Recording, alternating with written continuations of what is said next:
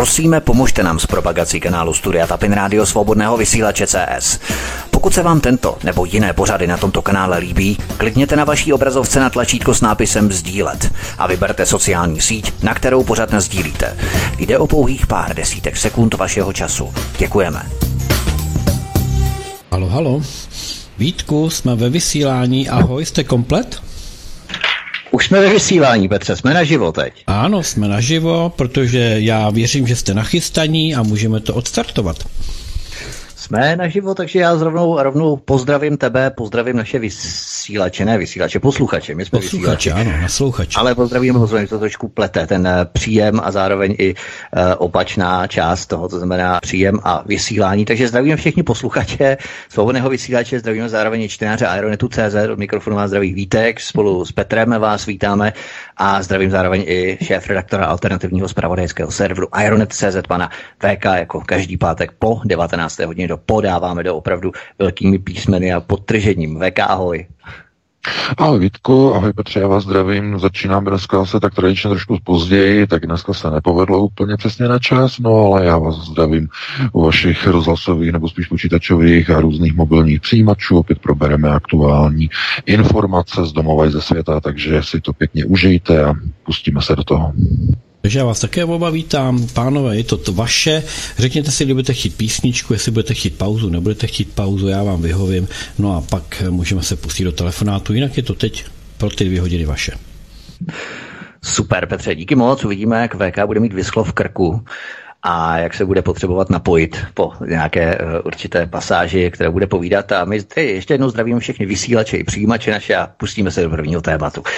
NATO spustilo mamutí cvičení Defender Europe dva tisíce dvacet jedna a počátkem května se bude v Estonsku odehrávat vzdušný výsadek oddílu rychlého nasazení. To samé v Bulharsku i v Rumunsku. NATO uvedlo do pohotovosti skoro třicet tisíc mužů z celkem dvacet sedm zemí a cvičení probíhá v Pobaltí na hranici Ruska a na pobřeží Černého moře.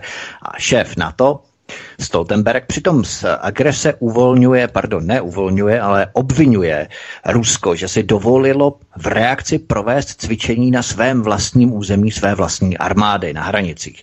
Proč česká armáda narychlo reaktivovala zakonzervované stroje bé vé pé ve skladech? Ukrajinský dron svrhl na Velikonoce bombu na pětiletého chlapce z ruské etnické rodiny. Takže V K, je to jasné, NATO spouští hromadné mamutí cvičení podél ruských hranic, ale Rusko je stále agresorem. Každému to přece musí být jasné, nebo V K, to by to snad jasné není. No, tahle ta politika je v podstatě nastavená tak, že už ani není určená k tomu, aby e, někoho o něčem přesvědčovala, oni už na to dokonce rezignovali. To znamená, všechna ta mainstreamová média, která vlastně utváří to takzvané informační pole, tak už se snaží udržet pouze e, ve stavu jakési, e, já říkám, natální důvěry.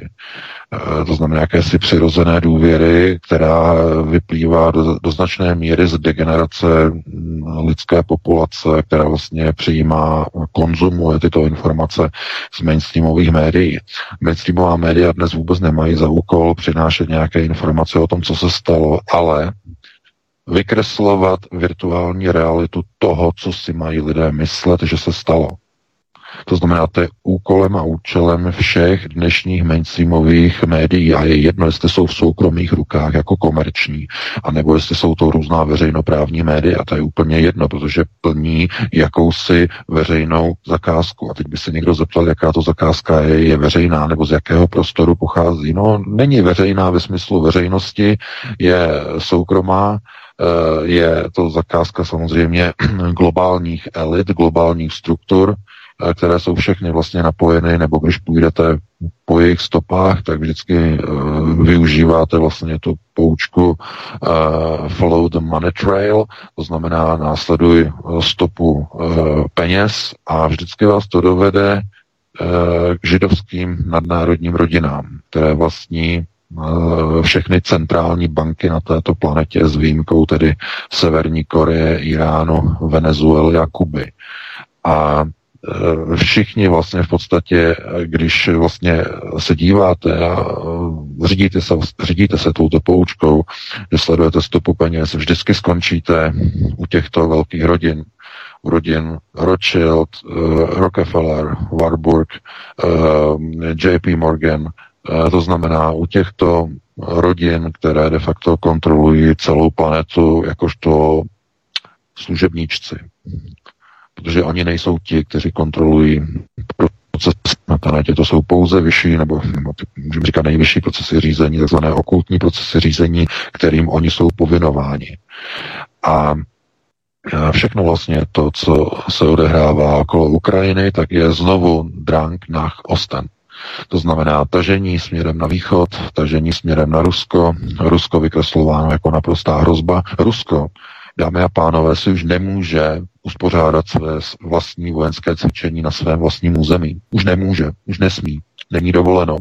Když udělá cvičení na západní hranici své země v blízkosti ukrajinských hranic, tak šéf NATO Jens Stoltenberg vyzývá Rusko, aby okamžitě ukončilo cvičení a odtáhlo se svými vojsky někam dál, dále do vnitrozemí Ruské federace, aby se nenacházelo příliš blízko na svém území k hranicím Ukrajiny, a označuje to za agresi. Jeho narrativ mainstreamová média pouze tlumočí, přebírají a nikde nepadne ani jediné slovo o tom, že právě od této, nebo v této chvíli, od poloviny března, od patnáctého března, probíhá obrovský letecký most mezi Spojenými státy a e, východní Evropou, Pobaltím, Bulharskem a Rumunskem, jmenovitě a zejména, včetně tedy Polska. Dochází k největšímu cvičení v historii Severoatlantické aliance a je to de facto druhý pokus o realizaci toho, co mělo proběhnout minulý rok na jaře ve stejnou dobu a neproběhlo kvůli koronavirové krizi. To znamená cvičení Defender Europe, tehdy označené jako dvacet dvacet, teď už je to dvacet dvacet jedna, je to posunuté, ale oni stále to jako nechávají v tom tvaru, v tom původním.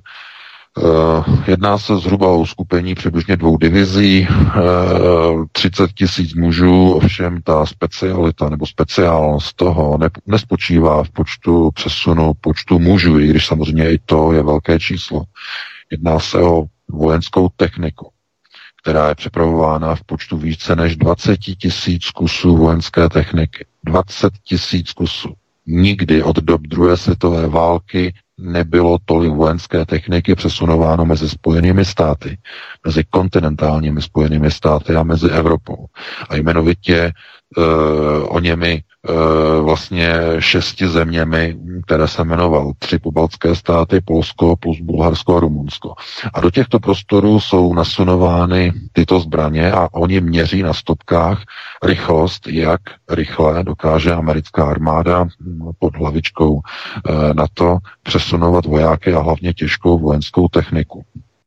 A právě počátkem května má proběhnout vzdušný výsadek, výsadek, takzvaný airborne výsadek, kdy budou v Estonsku americká letadla C pět Galaxy schazovat z nebe tanky obrněné transportéry na padácích. Je to největší, jedna z největších uh, velkých těžkotonážních operací, kdy budou v podstatě předvádět nebo nacvičovat v podstatě takzvaný sled uh, těžké techniky ze vzduchu, to znamená, uh, bude schazována těžká technika uh, s takzvanou okamžitou mobilní uh, aktivací, to znamená přímo po dopadu e, budou tedy zprovozněny stroje a začnou plnit předem e, vytyčené bojové úkoly. To znamená něco podobného, jako bylo prováděno v roce devatenáct osmdesát pět a e, v letech předtím v rámci e, Varšavské smlouvy při cvičeních Štít.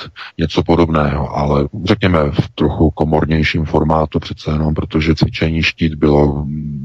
No, dá se říct skoro desetkrát větší, než je Defender Europe dvacet dvacet jedna. Štítu se účastnilo skoro dvě stě tisíc vojáků a to, to znamená, to se vůbec ani nedá jako srovnávat.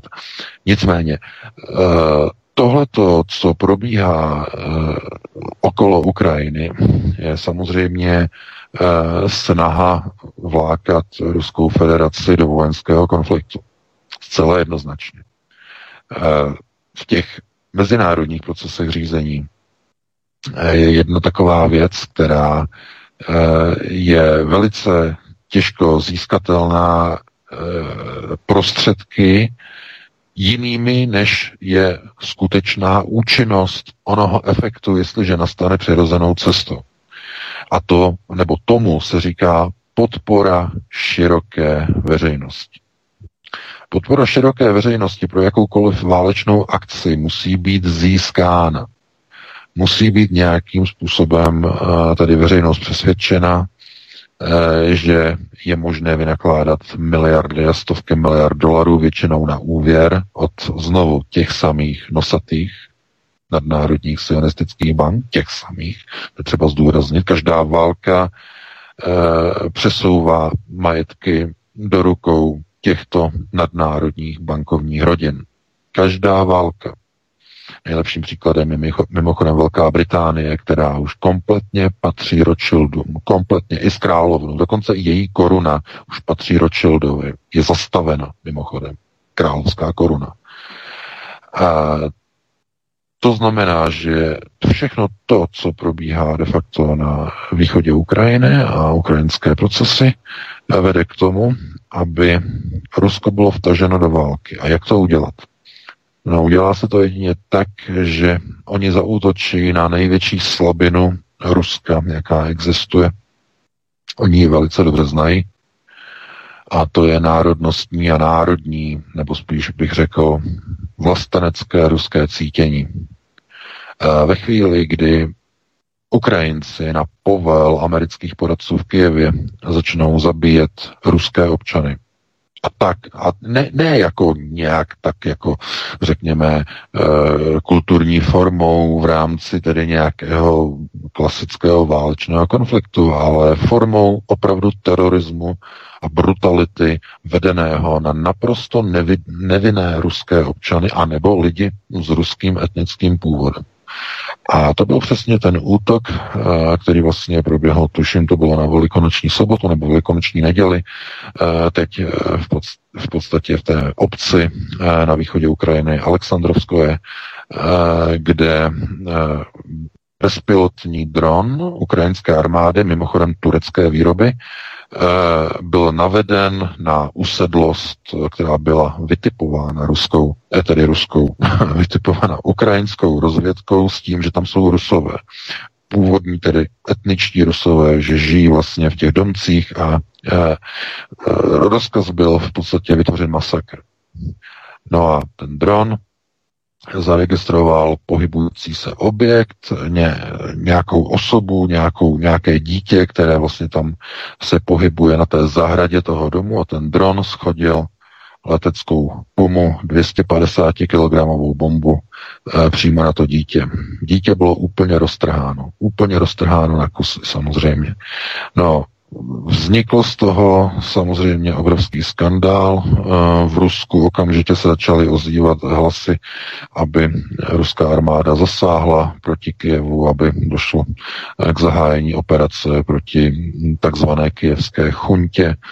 Na ruské televizi dokonce začaly zaznívat výzvy, aby došlo k realizaci bezpečnostního obsazení Ukrajiny pomocí modelu z roku šedesát osm, to znamená noční výsadek ruského letectva, parašutisté, svržení do Kyjeva, pozatýkání ukrajinské vlády, převzetí v podstatě okupační zprávy nad Ukrajinou a další návrhy, které vlastně už probíhají na ruských televizích. A to je velice nebezpečná situace pro Vladimira Putina. Protože on de facto nedokáže tenhle ten tlak z ulice příliš dlouhou dobu moderovat bez nějakého jasného konkrétního kroku. Zatím se jedná jenom o jeden křiklavý případ. To znamená toho pětiletého malého dítěte, toho vládíka. Zatím. Ale kyjevská chunta bude tohleto samozřejmě opakovat v následujících dnech a týdnech. Bude schazovat bomby na civilisty v Doněcku, a bude se vybírat zranitelné cíle, především děti, mateřské školky, budou se snažit vytvořit obraz teroru, aby to vyhnalo Rusy do ulic ruských měst a kde budou Rusové požadovat po Vladimiru Putinovi vojenský zásah na Ukrajině. Tohleto je plán, který přivezl nový ministr zahraničí Spojených států Antony Blinken na Ukrajinu. Američní poradci, kteří byli na jeho příkaz vlastně rozmístění před čtrnácti dny na Ukrajině, přijeli vlastně oblídnout i tu linii doteku na východní Ukrajině, znamená okolo té obce Avdijivka, nedaleko Doněcku, to je vlastně ta hraniční linie, kde vlastně to centrum vlastně toho hlavního odporu, tak tohle je plán, který de facto má Rusy zatáhnout do války způsobem, kterému se Vladimir Putin nedokáže příliš dobře bránit, a to je zlost v ruské populaci.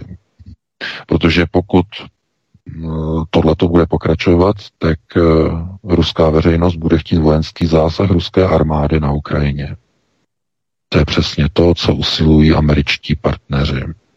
V okamžiku, kdy ruský voják vstoupí ať už pod jakýmkoliv pretextem, to znamená pod jakýmkoliv oprávněným rozhodnutím na ochranu masakrovaných ruských, případně e, ruskoetnických e, obyvatel na Ukrajině, tak se bude jednat o mezinárodní agresi a v tom okamžiku dojde k přepnutí myšlení lidí. Stejně tak, jako lidé teď na západě Evropy jsou silně, ale silně proti jakýmkoliv vojenským aktivitám na Ukrajině. Evropa nechce se nějak v podstatě příliš angažovat na Ukrajině, tak tohle to by změnilo úplně všechno. Protože veřejné mínění by začalo vnímat ruskou akci de facto jako hrozbu, jako invazi na Ukrajinu a začalo by souhlasit s vojenskou operací Severoatlantické aliance na území Ukrajiny. A přesně o to usiluje eh, současná administrativa Joea Bidena. Přesně o toto. Američané do té akce nemohou jít osamoceni. A to z toho důvodu, že v téhleté chvíli už je spojnice a spolupráce a partnerství mezi Berlínem a Moskvou natolik silné, že ten klín by se nepodařilo vrazit mezi Moskvou a Berlín. To znamená, konflikt na Ukrajině, pokud by začal a pokud by začal probíhat, byl by pouze na účet americké administrativy a do toho Joe Biden, hlavně jeho loutkovodiči, jít nechtějí. Oni potřebují fíkové listí. Američan nepotřebuje pomoc francouzské, ani italské, ani české pušky na bojišti, ale potřebuje eh, francouzský, italský, český fíkový list, takzvané alibi, aby mohl říkat ne, ne, ne, ne, ne, to není další sto dvacátá devátá epizoda americké armády, její agrese, ne, ne, ne, ne, ne, to je koaliční operace několika zemí, to ne, ne, ne, to nejsou jenom Američané, to je mezinárodní koalice. Aby to nebylo jenom na Američanech, na jejich agresi, aby to bylo mezinárodní společenství. A přesně tohleto si uvědomuje Vladimir Putin. Tohleto si uvědomuje i ruská armáda. Protože jakmile by vstoupila na Ukrajinu, už by to nebyl boj za ochranu ruského obyvatelstva, ale byl by to boj proti mezinárodní koalici, koalici mezinárodních zemí na čele se Spojenými státy. Byla by z toho de facto bojová seance, zatím jenom omezená a limitovaná na území Ukrajiny, stejně jako to byla bojová seance v Sýrii, limitovaná na území Sýrie. A při tom boji bylo jasně vidět, jakým způsobem v podstatě je rozdělená sféra vlivu. Rusové se nechtěli tlačit příliš na východ Sýrie, protože to byla sféra, mocenská sféra Spojených států, a obráceně Spojené státy se nechtěly příliš tlačit směrem na západ Sýrie, kde to bylo pod kontrolou Rusů. To znamená, i na té Ukrajině v případě konfliktu by to mělo naprosto stejné obrysy, ale s jednou jedinou výjimkou, že v případě té vojenské koalice by už tedy operace Rusů na území Ukrajiny byla skutečně a v skutku z pohledu mezinárodního práva invazí se vším všude. Protože v té Sýrii to bylo na pozvání legitimní vlády Bašára Asada. E, pokud by ruská armáda vstoupila na, ať už pod jakýmkoliv pretextem a kvůli jakémukoliv důvodu, pokud by vstoupila na území Ukrajiny, jednalo by se o mezinárodní agresi a o invazi. A to by měnilo situaci z mezinárodního pohledu samozřejmě.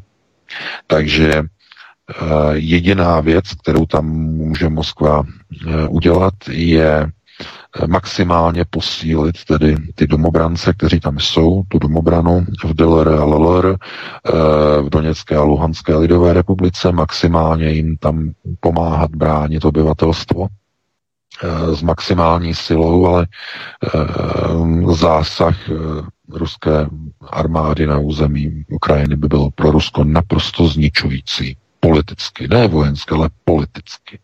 A geopoliticky samozřejmě. Takže uh, oni vědí, kde mají Rusové slabé místo a uh, budou tyhle ty samozřejmě útoky pokračovat. Protože na Ukrajině je takové přísloví, říká se, uh, válka se začíná vždycky na jaře a končí na podzim. Protože v zimě se nedá. To jsou všichni doma. Takže na Ukrajině se vždycky začíná bojovat až, až na jaře, když už teda jako to počasí tak nějak jako se dá.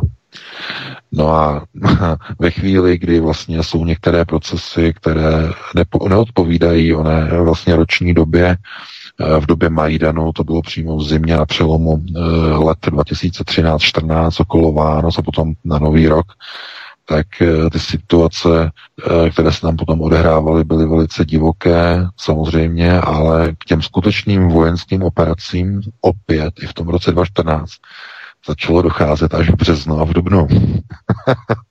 Opět se potvrzovalo jenom to, že opravdu žádné zásadní, významné vojenské operace se na, v prostoru takzvaného Maloruska, což je vlastně taková ta východní část té Ukrajiny, jako nikdy neřeší.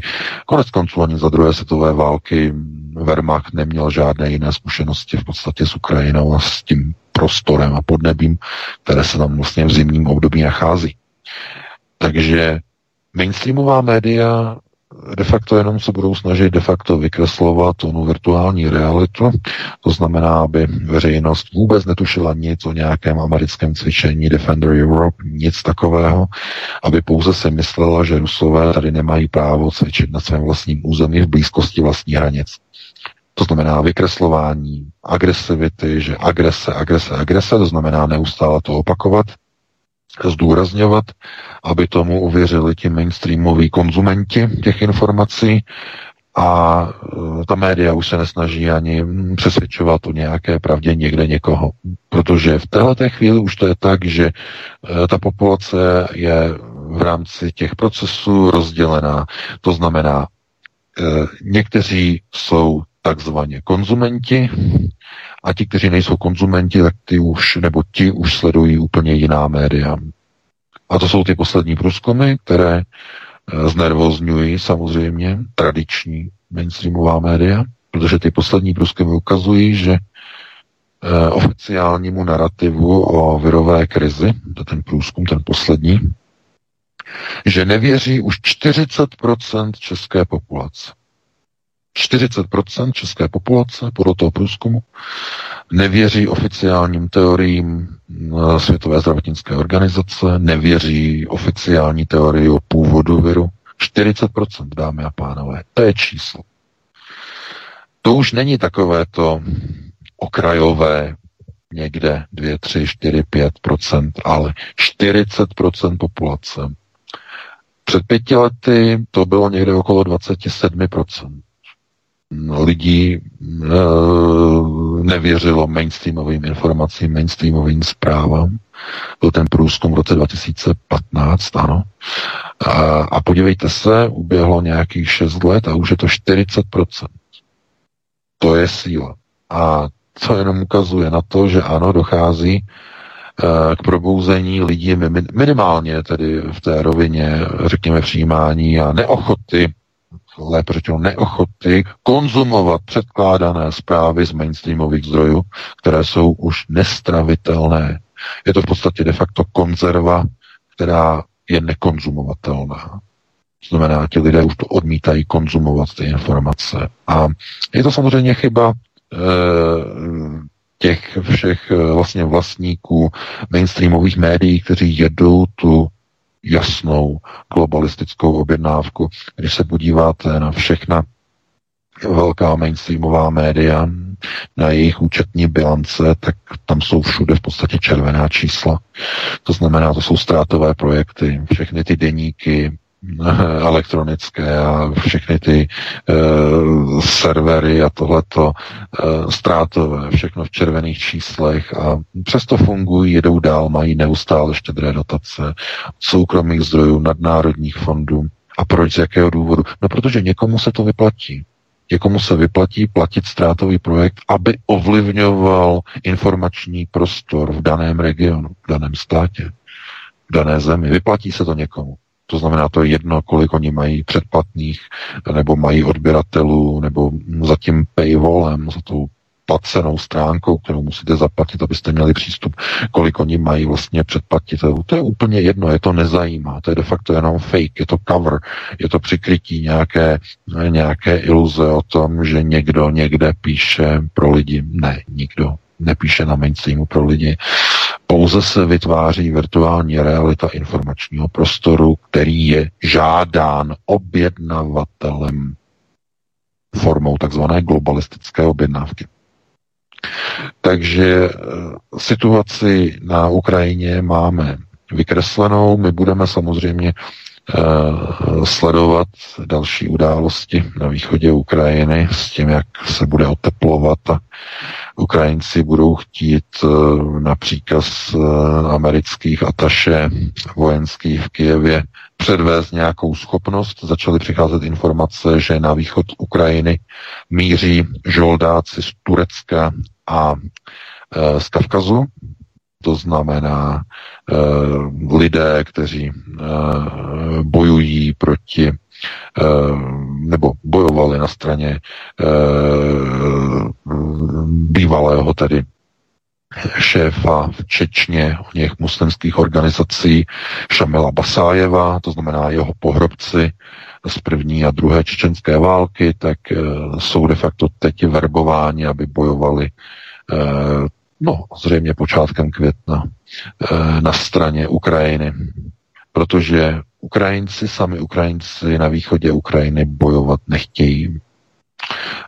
Ignorují povolávací rozkazy, utíkají do Evropské unie, mladí Ukrajinci, to znamená, zůstávají na Ukrajině, Ukrajině jenom staří lidé a ti samozřejmě bojovat nemůžou.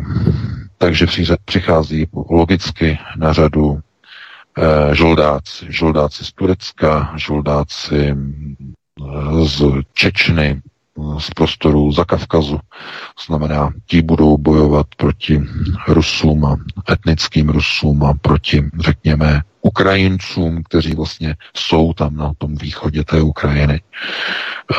Ten boj je vlastně vždycky jenom v žoldu de facto nějakých vyšších zájmů a Ukrajinci už jsou natolik vyléčení z toho procesu Majdanu, že jim došlo, protože jim nic jiného nezbývalo, už jim došlo, čemu a komu posloužili. Proto ta podpora jakýmkoliv vojenským operacím je tam naprosto mizivá mezi lidmi.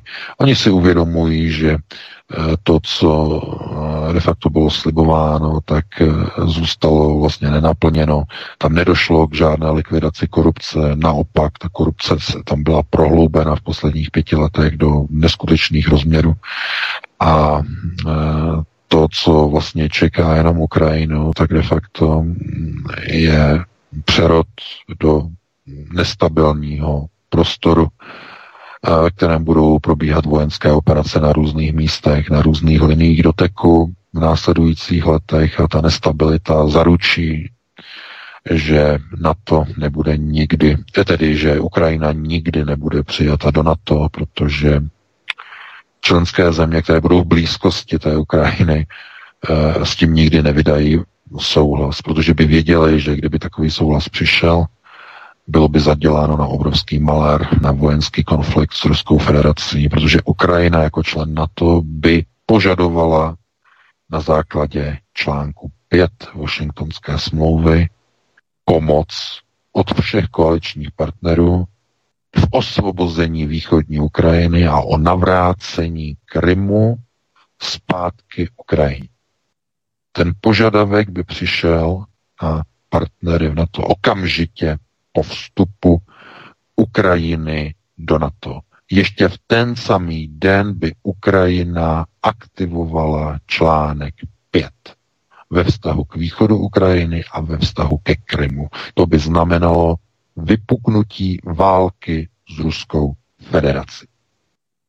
Proto nikdo, kdo jenom trochu při smyslech z evropských politiků, nikdy nezvedne ruku pro vstup Ukrajiny do NATO. A to je ten důvod, proč včera Uh, zástupce uh, ukrajinské vlády pronesl pro uh, západní média, myslím, že to bylo v rozhovoru, teď nevím, pro který server, uh, uh, jsem teď se mi to uh, vypařilo, ale uh, on uvedl, že pokud se nepodaří v krátké době, on zdůrazňoval, v krátké době uh, vstoupit Ukrajině do NATO, že Ukrajině nezbyde nic jiného, než se postarat jinak o svou bezpečnost a znovu si pořídit jaderné zbraně. Zaznělo včera. To znamená, i v, na té Ukrajině, i v tom Kyjevě, oni jsou de facto realisté, i když někdy to tak nevypadá, ale je jim jasné, že vstup do Ukrajiny je v podstatě nepravděpodobně vyloučený, až by se dalo říct. E, takže oni budou hledat jiné možnosti. Ukrajina se bude chtít vrátit vlastně k vlastnění jaderných zbraní a e, je to jedna vlastně z věcí, která znovu destabilizuje ten region. Je to trochu nátlak ze strany Ukrajiny, je to Sofijina volba de facto. Oni si budou muset vlastně rozmyslet, Uh, jestli vezmou Ukrajinu do NATO, aby zabránili Ukrajině pořídit si jaderné zbraně, což okamžitě bude uh, hrozit tím, že Ukrajina požádá o aktivaci článku pět a pokud bude odmítnuto ze strany partnerů Ukrajině pomoci, tak to povede k rozpadu Severoatlantické aliance jako nefunkčnímu celku, když ostatní země odmítnou Ukrajině pomoc proti Rusku. A nebo druhá varianta, nechají Ukrajině si pořídit jaderné zbraně, což je představa pro NATO a pro země v Evropě e, stejně hrozivá jako ta první možnost, jako první varianta. Takže e, nemyslete si, že před nima jsou nějaké zářné zítřky, oni si uvědomují, že tyhle ty dvě varianty jsou stále v podstatě zvažovány, jedna i druhá a eh, oni chtějí tu první a chtějí samozřejmě, aby ten krok udělalo Rusko. To znamená, aby Rusko bylo ten agresor, který provede tu invazi. Aby bylo možné následně obhájit i nějakou tu invazi na Krym ze strany NATO, i nějakou tu invazi do těch východních republik eh, tam na té východní Ukrajině. To znamená mít nějaký pretext, nějakou záminku k tomu, aby západní veřejnost to takzvaně spolkla. Všem každému musí být naprosto jasné, že každý takový vojenský konflikt by vedl s vojenskou, nebo k vojenské konfrontace s Ruskou federací a ani jedna strana to nechce. Nemyslete si, že na to eh, nevědím, eh, jakým způsobem by tohleto skončilo, to znamená takovéto dupání těch, těch bot, řinčení těmi zbraněmi, ty silácké výroky toho pána z Norska, že pana Stoltenberga, silácké, silácké výroky, ale ve skutečnosti pravda je taková, že pokud by Rus se rozhodl nějakým způsobem se pohnout, tak se zastaví až u kanálu La Manche. Tohle to oni vědí v Bruselu moc dobře. A nechtějí to riskovat. Takže takhle bychom v podstatě uzavřeli to naše první hodinové téma. Dali bychom si nějakých šest sedm minut Vítku na přestávku, musím se trochu občerstvit a potom bychom se pustili do dalšího tématu. Máme ještě dvě témata V K na další hodinu, to znamená, že bychom to mohli stihnout, i když budeme z té hodiny mít lehce ukrojeno, tak zhruba deset minut, které vyplníme písničkou. Posloucháte Svobodný vysílač, od mikrofonu vás zdraví Vítek spolu s Petrem tady ve studiu a naším hostem je jako každý pátek tradičně šéfredaktor alternativního zpravodajského serveru Ironet tečka cz pan V K. Hezký večer, příjemný poslech. Prosíme, pomožte nám s propagací kanálu Studia Tapin Rádio Svobodného vysílače C S. Pokud se vám tento nebo jiné pořady na tomto kanále líbí, klikněte na vaší obrazovce na tlačítko s nápisem sdílet a vyberte sociální síť, na kterou pořad nasdílíte. Jde o pouhých pár desítek sekund vašeho času. Děkujeme. Taky budeme jednou závidět, až uvidíme třeba někde ve filmu nebo na fotografiích lidi bez roušek a bez náhubků, tak budeme zpívat. Závidím těm, kteří tenkrát volně dýchali, závidím těm, kteří s tím něco udělali. No, to je velké téma. Takže eh, Vítku, eh, Veka, jak jste na tom? Už jste připraveni opět pokračovat? Ano, já jsem tady. Ano, ano, ano. Jo, vy jste dobří teda, tak já vám dávám slovo, tak jedeme dál. Je to vaše. Tak skvěle. Díky, Petře. Já jenom doplním, že budeme závidět i těm lidem, kteří na ty hory dokonce můžou odjet, jo? Protože i to bylo zakázané, tak to je jenom tak na odlehčení. Ale půjdeme k dalšímu tématu, přesuneme se teď do tuzemská, začneme tématem, nebo budeme pokračovat tématem v České republice. Sčítání lidu v České republice a na Slovensku je děsivou přípravou na stanovení roční daně z nemovitosti, která se bude vypočítávat každému majiteli z tržní ceny.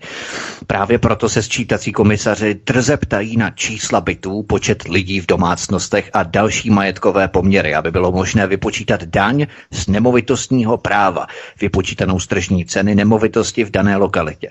Na Slovensku se šíří informace o dani ve výši jedna celá šest procenta na, v rámci tržní ceny nemovitosti ročně. Lidé přitom jako truhlíci poslušně vyplňují sčítací archy a netuší, co se chystá v celé Evropě. Roušky, respirátory, vakcíny a pasy a platby nájemného za vlastní nemovitost. V K ohledně toho čísla jedna celá šest procenta za nemovitost v rámci celkové její tržby. Znamená to, kdybychom si to měli přeložit, že třeba barák, který si koupíme, domeček, který máme za tři miliony, tak ta cena v rámci tržního propočtu vlastně tržní hodnoty té nemovitosti, tak by měla být nějakých třicet tisíc je jedno procento, takže čtyřicet pět, něco nad čtyřicet pět tisíc, to je asi, asi příliš, nebo není to příliš, to je, to je šílené číslo. No, to, možná ti to připadá šílené, takhle to úplně normálně ve Spojených státech, Vítku. Nejenom ve Spojených státech, ale i ve Francii. I v dalších zemích, tedy ne ve všech samozřejmě, ale minimálně tedy v zemích anglosaských, plus teda Francie a některé země ještě, například ve Skandinávii, ale tohleto je znovu to, že lidé si začnou vážit věci, až když je ztratí. Před rokem devatenáct osmdesát devět lidé nevěděli, co mají. Nevěděli, že mají zdarma zdravotní pojištění. Úplně, kompletně. Že veškerou péči hradí stát. Nevěděli, že mají vzdělání zdarma, což tedy jakoby ještě nějakým způsobem v České republice víceméně zůstalo jako relikt, ale co už rozhodně nebylo takovouto přirozeností západního světa ve vztahu k tomu socialistickému bloku, je, že obyčejní lidé v socialismu vlastnili nemovitosti, vlastnili byty, vlastnili domky, kupovali si domky, i když to třeba byly jenom ty okály, když neměli tolik peněz, anebo to byly tvárnicové domky, že? Moderní, zateplené, už tehdy, když zase ty tvárnice nebyly úplně až tak úplně echt něčím zase výjimečný, ale byl to pokrok vůči běžným cihlám, to je jednoznačně zrychlá se stavba, i ty vlastně termoizolační vlastnosti těch tvárnic, které se potom vyráběly v osmdesátých letech, tak už měly skutečně zajímavé parametry srovnatelné vlastně se stavebními systémy na západě, takže eh, normální lidé, že on pracoval, on byl jezedák, že jo, ona pracovala v kravíně, měli nějaký ten příjem a měli co? Stavěli si barák, velký vejstav, dvougenerační dům, měli družstevní jezedácký byt ve městě, nebo přímo v té dané obci, to podle toho, že jo, měli všechno, měli nemovitosti. A co ještě měli? No měli auto, které neměli na leasing, koupili si za hotové. A co ještě měli? Měli chatu, že? Měli další nemovitost. Dámy a pánové, tohleto nikdo na západě nikdy neměl, minimálně pokud mluvíme o takových zemích, jako jsou třeba Spojené státy. Ve Spojených státech je vlastnění nemovitostí zatíženo ve většině států, pozor, ne ve všech, ale ve většině států e, Americké unie, e, nemovitostní daní, která se pohybuje e, podle místních vyhlášek, to je zdůra, třeba říct, zdůraznit, a ty vyhlášky jsou opravdu diametrálně rozstřelené od toho naprosto zanedbatelného minima, srovnatelného třeba i dneska s Českou republikou, to znamená nějaké promile z tržní hodnoty, která mimochodem není ani v České republice vypočítávána z nemovitosti, ale z rozlohy pozemku. Za chvilku se k tomu vrátíme hned, jenom si odskočíme do Spojených států. A v těch Spojených státech se ta hodnota vypočítává tedy z nemovitosti. Ta nemovitost. A může to být promile, ale může to být i procento. A ta procenta z nemovitosti se týkají velkých amerických aglomerací a velkých měst. Přičemž cena se liší podle e, katastrálního výpisu dané lokality. Na okrajích amerických měst si můžou vlastně, vlastnění a vlastnictví nemovitosti dovolit ještě o pořád obyčejní Američané. Takzvané, takzvané, takzvané suburbs, to znamená suburban area, prostor předměstí.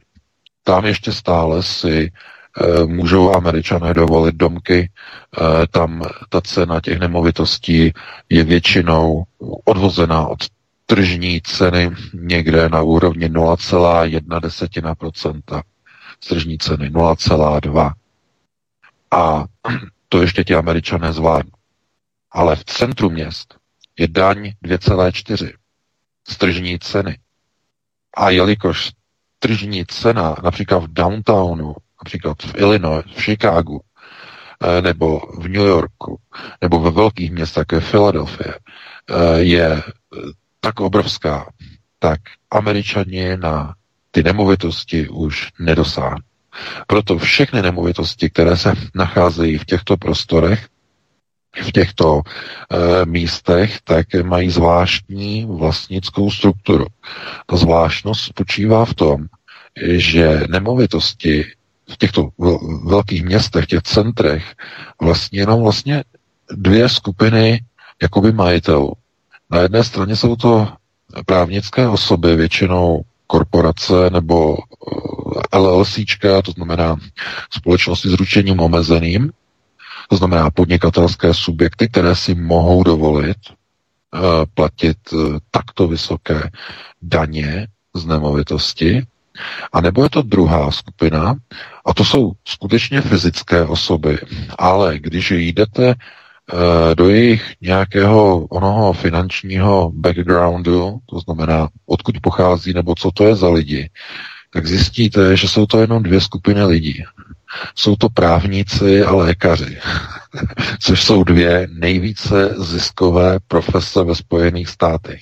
Nikde na světě nenajdete tak, řekněme, neuvěřitelně jasně definovaný odstup mezi běžnou společností a tou vyšší střední třídou, která je definovaná těmito dvěma profesemi. Právník nebo lékař. Právník nebo lékař platí ve Spojených státech. A když se podíváte, kdo vlastní domky v centrech amerických měst, kde za v přepočtu de facto za jeden metr čtvereční dáte, já nevím, třeba čtyřicet tisíc dolarů, jak oni si můžou dovolit uh, platit ty neuvěřitelné daně z těch nemovitostí. No ano, samozřejmě, protože mají vysoké příjmy jako lékaři, anebo jako právníci. A to potom jenom se na to díváte a říkáte si, ta Amerika je neskutečně vyspělá. A mají se tak dobře. A ono to přitom tak není. Protože ve skutečnosti najdete takovou tu vyšší střední třídu v amerických městech, to znamená v těch centrech, tam, kde to je velice drahé, tam nenajdete nikoho jiného než právníka nebo lékaře, případně podnikatele, který tedy vlastní nějakou, to nebo to je to makléř třeba na burze, má nějakou společnost a tak dále, znamená, ten si to může dovolit vlastnit a platit z toho ty daně. A e, ti ostatní obyčejní Američané, tak ti už ty nemovitosti vlastně nemohou v tom centru. Ti už si mohou dovolit je pouze rentovat, narentovat, to znamená pronajmout, platit nájmy. To si mohou dovolit. A tohleto začíná v podstatě se nově kopírovat i do Evropy. A v Evropě se do značné míry politici nechávají inspirovat vlastně ve Spojených státech, protože i v té Americe platí, že jediná věc, ze kterého lze, nebo stát může někde prostě brát někde nějaké daně, tak jsou jenom skutečně pouze nemovitosti. Americký stát nemůže dolovat příliš nějaké velké peníze z velmi zanedbatelných amerických příjmů. Znovu říkám, úplně abstrahuji od těch profesí lékař, právník. To ty vůbec nepočítejte. Většina Američanů, která někde pracuje, tak pracuje eh, takzvaně eh, paycheck from paycheck, to znamená od eh, šeku do šeku, že jo, od výplaty do výplaty a e, s obrovským zadlužením na kreditních účtech, na kreditních kartách, skoro padesát tisíc dolarů průměrně jednotlivé ve Spojených státech. To je něco neuvěřitelného.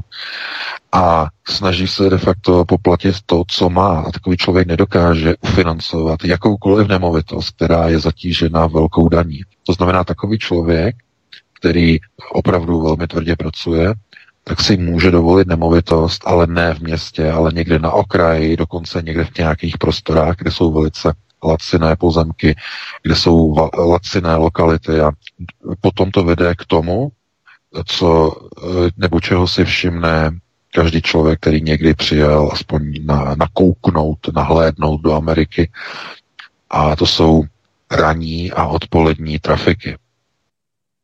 Uh, nebo jak se to řekne, no, české zácpy, dopravní, doprav, dopravní, dopravní no, zácpy. Špička. No. Každé ráno, každé ráno prostě je trafik a to samé odpoledne trafik, obrovský. A třeba v okolí Washingtonu, takzvaná Beltway, to je de facto okruh, dálniční okruh okolo D C, tak máte trafik ráno a máte odpoledne. Uh, proč? Z jakého důvodu? Kontrolní otázka, jestli na to přijdete. Proč? No, protože nikdo z těch lidí si nedokáže zaplatit bydlení v centru Washingtonu. Neutáhnul by to. Všichni jedou zhruba do sto až dvě stě uh, kilometrů, nebo přepočtanou na mile, tak někde sto, někdo jezdí sto, sto dvacet milí. Uh, po těch dálnicích to jde docela jako rychle, ale uh, bydlí strašně daleko. Když mluvíme třeba o tom D C, tak to není tak, jako že ti lidé bydlí někde kousek za kopečkem Marylandu nebo ve Virginii, ale jedou třeba ze západní Virginie. To znamená, jedou i přes sto milí, aby se dostali ráno do nějakého toho zaměstnání, co mají v D C. A proč? No, protože v západní Virginii jsou jedny z nejlacinějších nemovitostí a pozemků a, a domů vůbec ve Spojených státech.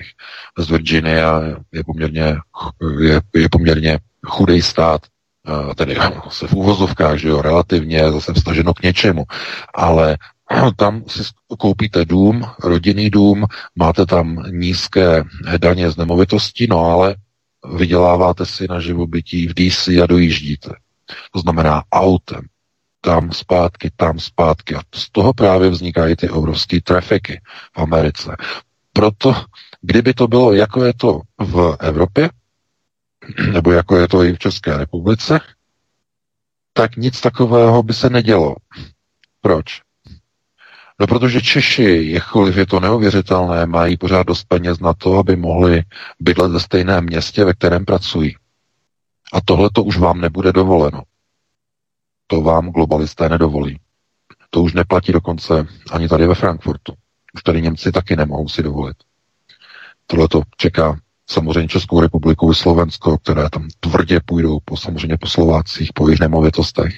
Mluvil o tom samozřejmě George Soros před třemi roky, a, že finanční situace a, a, takzvaných postkomunistických států a, s nedostatkem, on mluvil o nedostatku veřejných zdrojů,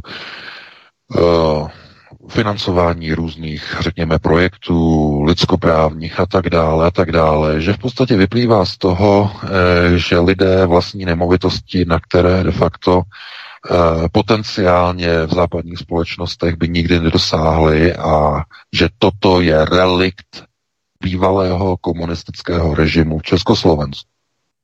Relikt. Že lidé si mohli dovolit vlastnit nemovitosti v centrech měst, kde pracovali. Dámy a pánové, jenom se nad tím zamyslete. Jak uvažují. Takže ano, myslíte si, že to zadlužování, že procesy Babišizace, eh, procesy eh, takového toho velkého zadlužování, to znamená Uh, někdo řekne, uh, je covidová krize. My musíme tedy si vzít půjčku, uh, zadlužíme uh, schodek o pět set miliard nebo o jedna celá dva bilionu uh, a v polovině roku už máme prázdnou kasu, jako v České republice. Paní Schillerová řekla před dvěma týdny, že v červnu bude prázdná kasa, že si řekne v poslanecké sněmovně o navýšení státního rozpočtu o dalších asi pět set miliard, aby se takzvaně dokázalo jakoby dojet do prosince tohoto roku dokonce. Tak tohle to je všechno jakoby velmi pěkné, ale nikdo se neuvědomuje, že tohle to se bude muset splácet, bude se to muset zaplatit. A nebudou to platit ti politici ze svých peněz, ne. Budou to platit občané. A jak to budou platit? Z těch současných vysokých daní, kde už se moc zvyšovat ani nedá, i když něco oni zase zvýší, ale nedá se do nekonečna, jak se to bude řešit? Kde brát, kde už nejde nic brát? No, na to je jednoduchá odpověď. Protože když řeknete, není brát, kde není nic brát, tak že globalista si řekne, no ale vy přece máte nemovitost, milí pane.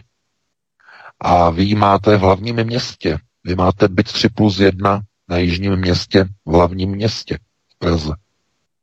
A řeknete, no ano, po rodičích máme. Dostali v roce osmdesát jedna byt od podniku, že jo, od ČKD. Dostali potom odkup za šedesát tisíc korun, tři plus jedna, tehdy do osobního vlastnictví. No ano, máme. No a on ten byt dneska stojí jedenáct milionů sedm set tisíc. Že? No, občané, vždyť vy máte majetek. jedenáct milionů sedm set tisíc. Vy si můžete dovolit byt za jedenáct milionů sedm set tisíc, milý pane? A ten člověk řekne, o co vám jde? Jako, co sledujete? No, vy máte obrovský majetek a stát je zadlužen. Po covidové strašné krizi. Vy se musíte podělit o svoje bohatství se státem, který potřebuje zachránit. Takže my vám to zdaníme, milý pan. Těch jedenáct milionů sedm set tisíc. jedna celá šest procenta, jedna celá tři procenta, jedna celá dva procenta, to už je jedno, to už je detail, dokonce i nula celá pět procenta, to je jedno, to je jedno. Protože i tak to bude pěkná sumička. A ten člověk řekne, dobře, já to dám teda dohromady a potom budu mít pokoj.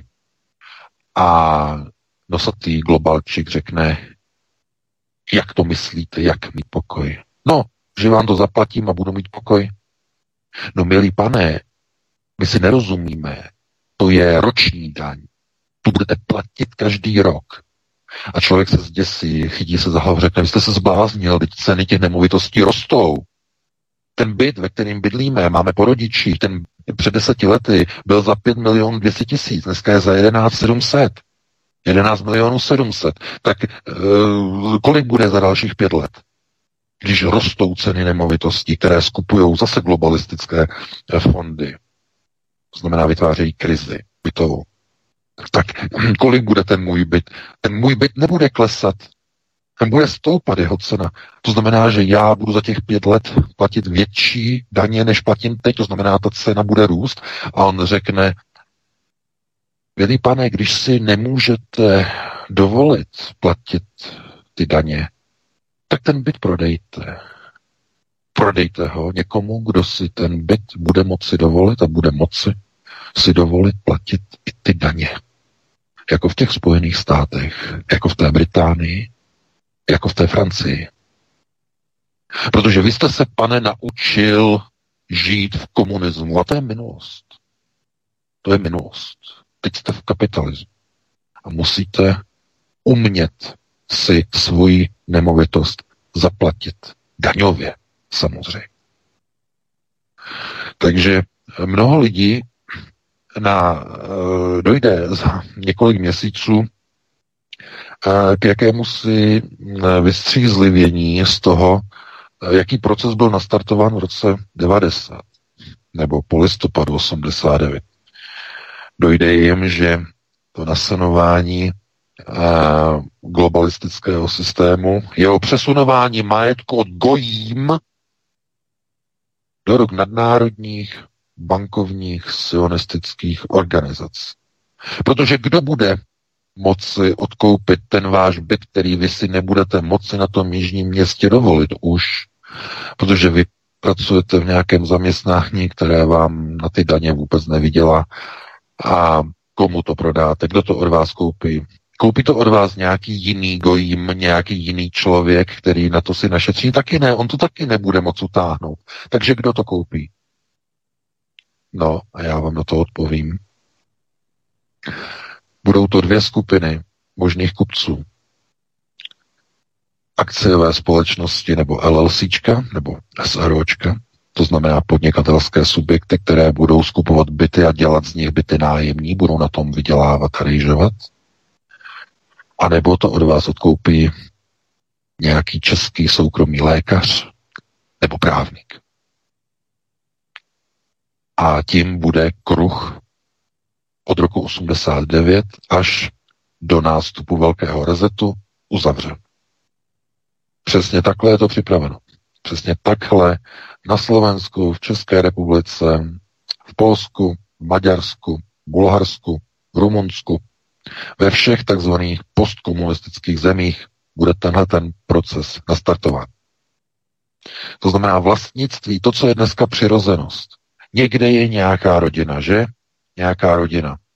Jak ji definujete, tu rodinu? No tak ta rodina má nějaký majetek, nějaký byt ve městě, nějakou chalupu na venkově po rodičích, je tam nějaké auto, případně dvě auta, je tam dokonce i nějaká chata na, za, na Sázavě. A vy najednou zjistíte, že tohle to všechno už za pár let fungovat takhle nebude. Takhle rodina nebude definovaná. To znamená, vy si budete moci dovolit nějaké bydlení už ne v té Praze. Už ne v té Praze a dost možná ne, že ani v těch středních Čechách. Jako ti Američané budete jednou dojíždět sto dvacet až sto padesát kilometrů do Prahy, do toho svého zaměstnání a potom zpátky. A vy řeknete, no jo, ale to přece kopírování amerického modelu nepřichází v úvahu, když přichází proces Brave New World a e, omezování pohybu. A já na to řeknu ano, přesně tak, vám to správně došlo. Vy už nebudete jezdit. Vy budete na home officeu někde v těch jižních Čechách, někde v těch východních Čechách, někde tam na tom Plzeňsku a vy budete do té e, práce v Praze jakoby dojíždět jenom virtuálně po internetové síti, protože budete v home officeu. Budete si moci dovolit ten laciný byt někde v regionu, protože už si nebudete ho moci dovolit v té Praze, ale budete si moci na dálku vydělávat v Praze přes ten internet, přes ten home office. Tím se vyřeší bytová otázka. Vy si budete moci dovolit platit daně za e, nějaký byt někde v malém městě pět tisíc obyvatel, kde dávají kočky a, zliš, a lišky do, dobrou noc podle toho, jaké je zrovna roční období. E, to znamená, tam vy si můžete dovolit tři a půl tisíce ročně dát na dani za dva plus nula nebo dva plus ká ká, že jo, to už jako vy zvládnete, aniž by vás to nějak finančně zrujnovalo. A ty byty, které zůstanou neobsazené v Praze, tak budou skoupeny těmito zmíněnými dvěma skupinami, to znamená organizacemi, nadnárodními fondy, které už dnes po, celých, po celé Evropě, ve Španělsku, tady v Německu, v Berlíně, ve velkých městech, v Frankfurtu tady e, skupují e, tisíce a tisíce bytů po Němcích, kteří už si nemůžou dovolit e, život, náklady, že jo, e, ve městě, e, tak skupují, vykupují a stěhují se ti lidé e, na venkov nebo do menších měst, neříkejme přímo na venkov, ale do menších měst okolo dvou, tří tisíc obyvatel, kde jsou ceny nemovitosti ještě nižší a i, i daně budou nižší samozřejmě, e, tak se stěhují a s těma uvolněnýma bytama v těch metropolích se stávají komodity na pronajímání, na velice cenné pronajímání, a které většinou končí u vybraných, řekněme, movitých klientů, kteří si mohou stále ten nájem dovolit. Nemůžou si dovolit vlastně tu nemovitost, ale pořád mají ten příjem ještě tak velký a vysoký, že si můžou dovolit ten vysoký nájem a nemohou pracovat z home officeu někde z regionu. Musí být fyzicky přítomní v té Praze, v tom velkém městě, to znamená potřebují bydlet. A pro ty budou určeny ty byty, které dnes patří vám, které, kterých vy se budete muset v následujících letech zbavit postupně, ne naraz, salámovou metodou, postupné zvyšování daňové zátěže z nemovitosti. Takže znovu, znovu říkám, lidé často nevědí, co mají. A tragédie je, že i když o to přijdou, tak většinou mají velké problémy si na to vzpomenout, co vlastně měli. Proto nemyslete si, že když přijížděli do Československa návštěvy před rokem osmdesát devět ze západu, tak se divili, jak obyčejní lidé, dělnice, že nebo dělník tamhle někde na družstvu, nebo tohleto, on má byt. Jak je to možný, že dělník vlastní byt? Možná jste se s tím setkali. Pokud jste měli příbuzné na západě, tak jste to možná zažili na vlastní zkušenost. Před rokem osmdesát devět, když přijeli a viděli, že vy disponujete velkým rozlehlým vlastním bytem, vy disponujete nemovitostí, jak je to možné, a dívali se na to jako něco neuvěřitelného. Ano, přesně tak. To všechno nabízel socialismus. To znamená, na jedné straně ano, nedostatek spotřebního zboží, různé podpultové prodeje a tak dále.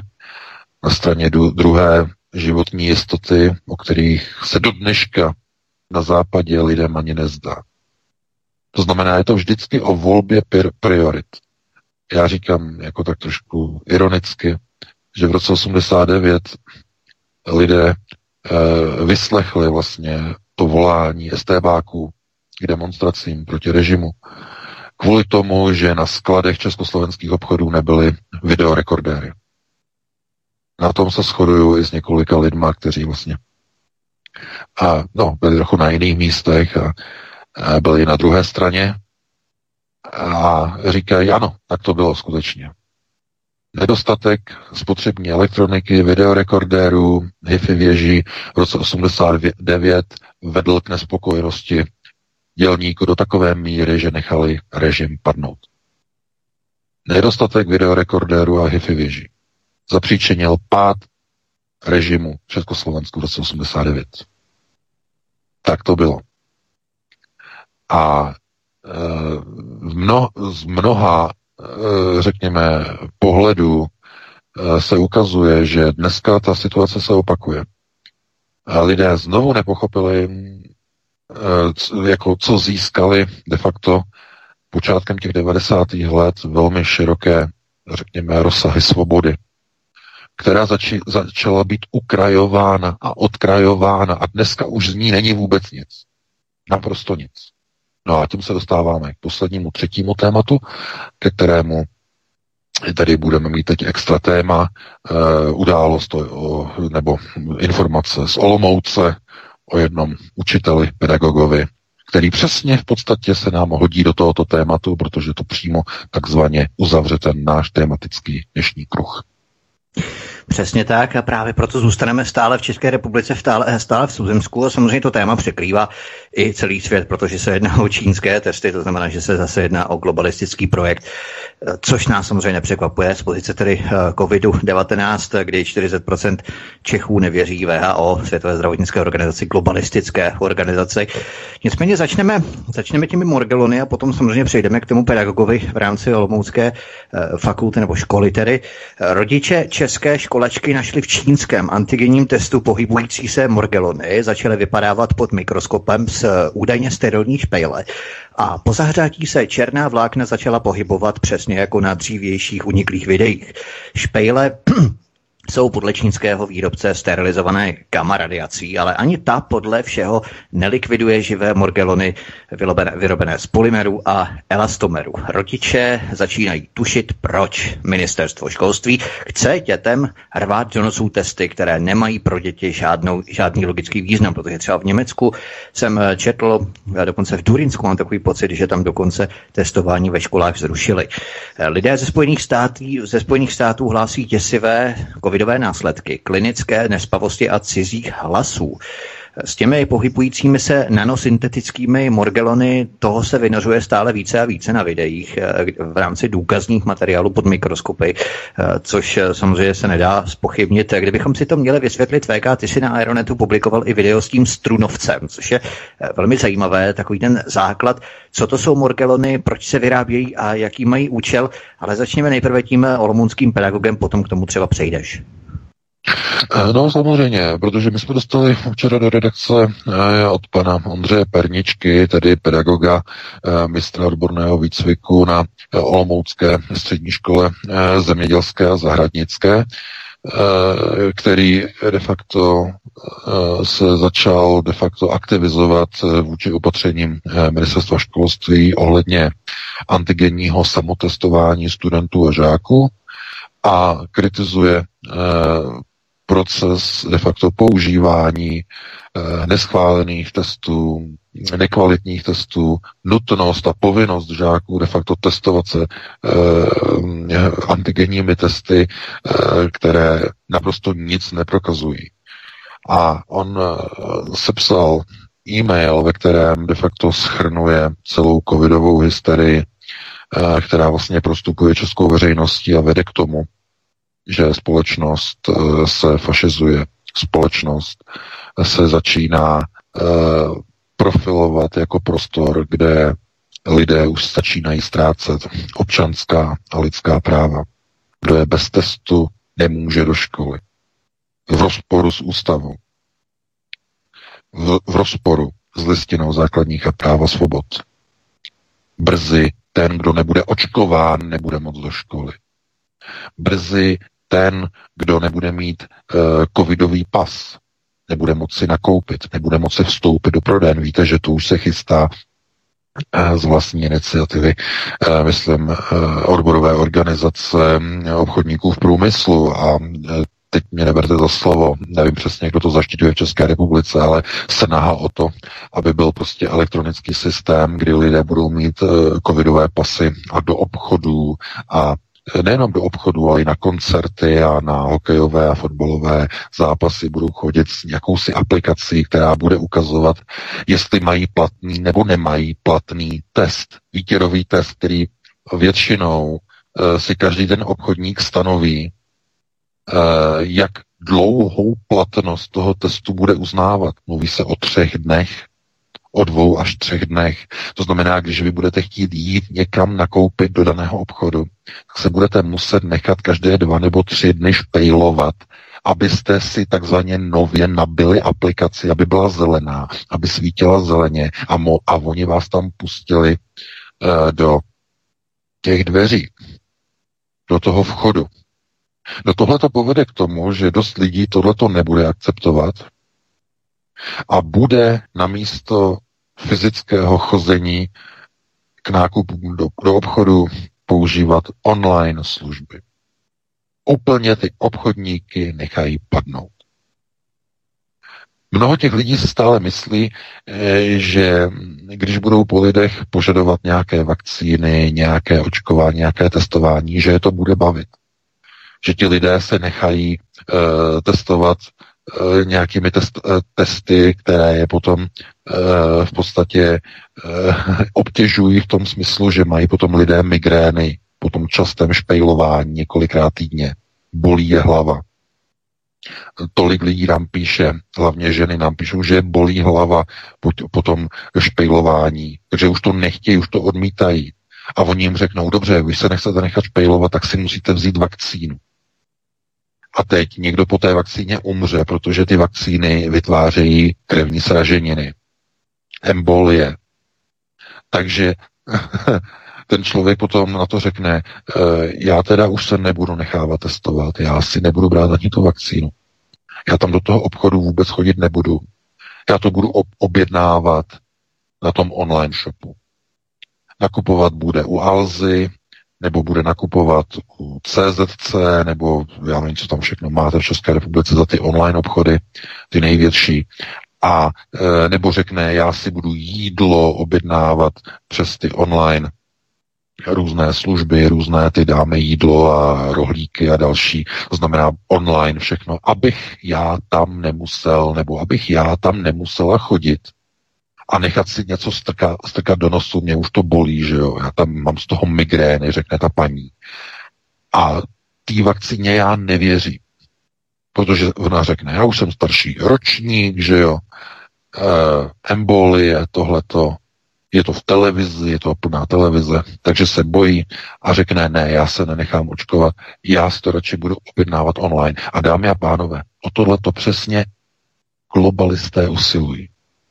Oni chtějí, aby ty vakcíny, abyste se jich báli. Oni chtějí, aby testy vás, od, abyste jim odporovali, abyste je nenáviděli. Oni totiž usilují o jednu jedinou věc. Abyste byli a zůstali doma, na home officeu, někde daleko, někde, kde je to laciný, kde utáhnete ty, uh, ty daně z té nemovitosti. Tam, abyste zůstali, abyste neopouštěli dům, abyste si všechno objednávali online u nadnárodních řetězců. Abyste nechali padnout všechny ty obchodníky. Ale co je největší chucpe? Který je největší ze všech, že oni to nebudou dělat tak, že na jejich povel padnou ti podnikatelé, ti živnostníci, ti prodejci, na jejich povel.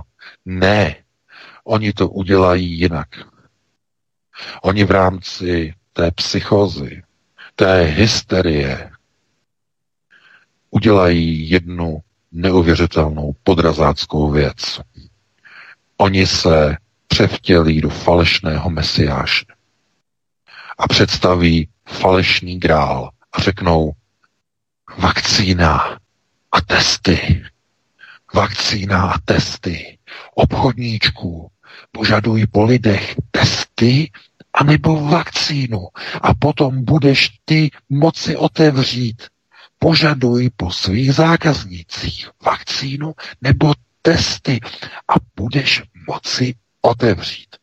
A ten tupý gojský obchodníček, ten tupý goj, tomu uvěří hlasu falešného mesiáše a začne vyžadovat zelené pasy, kontroly. Ne, ne, ne, ne, ne, ty sem nechoď, ty máš propadlý zelený pas, ty nemáš očkovat, ty sem nechoď, ty sem nechoď, ty sem nechoď, ty sem nechoď, ty, ty, ty, ne, ne, ne, ne, ne, ne, ne, ne, ne. Ten zblblý živnostníček si vyžene všechny své gojské ovečky pryč, pryč, pryč, pryč, pryč. Přijde mu tam jeden, dva, tři, konec, hotovo. A kde budou ty odehnané ovečky nakupovat? u globalistických nadnárodních online řetězců, kteří, které už konečně se přeorientovali na digitální ekonomiku jako jeden ze základních pilířů nového světového řádu. To je přesně ten podraz. To znamená, to není cesta, jak pomoci živnostníkům. To je cesta jejich likvidaci vlastní rukou, jako když dáte tomu tupému gójovi, řeknou, otevři ruku, my ti tady vkládáme nůž, zavři prsty, uchop ten nůž a podřízni si krk. A ten zblblý gój to udělá. Protože je hypnotizován. Protože neuvažuje.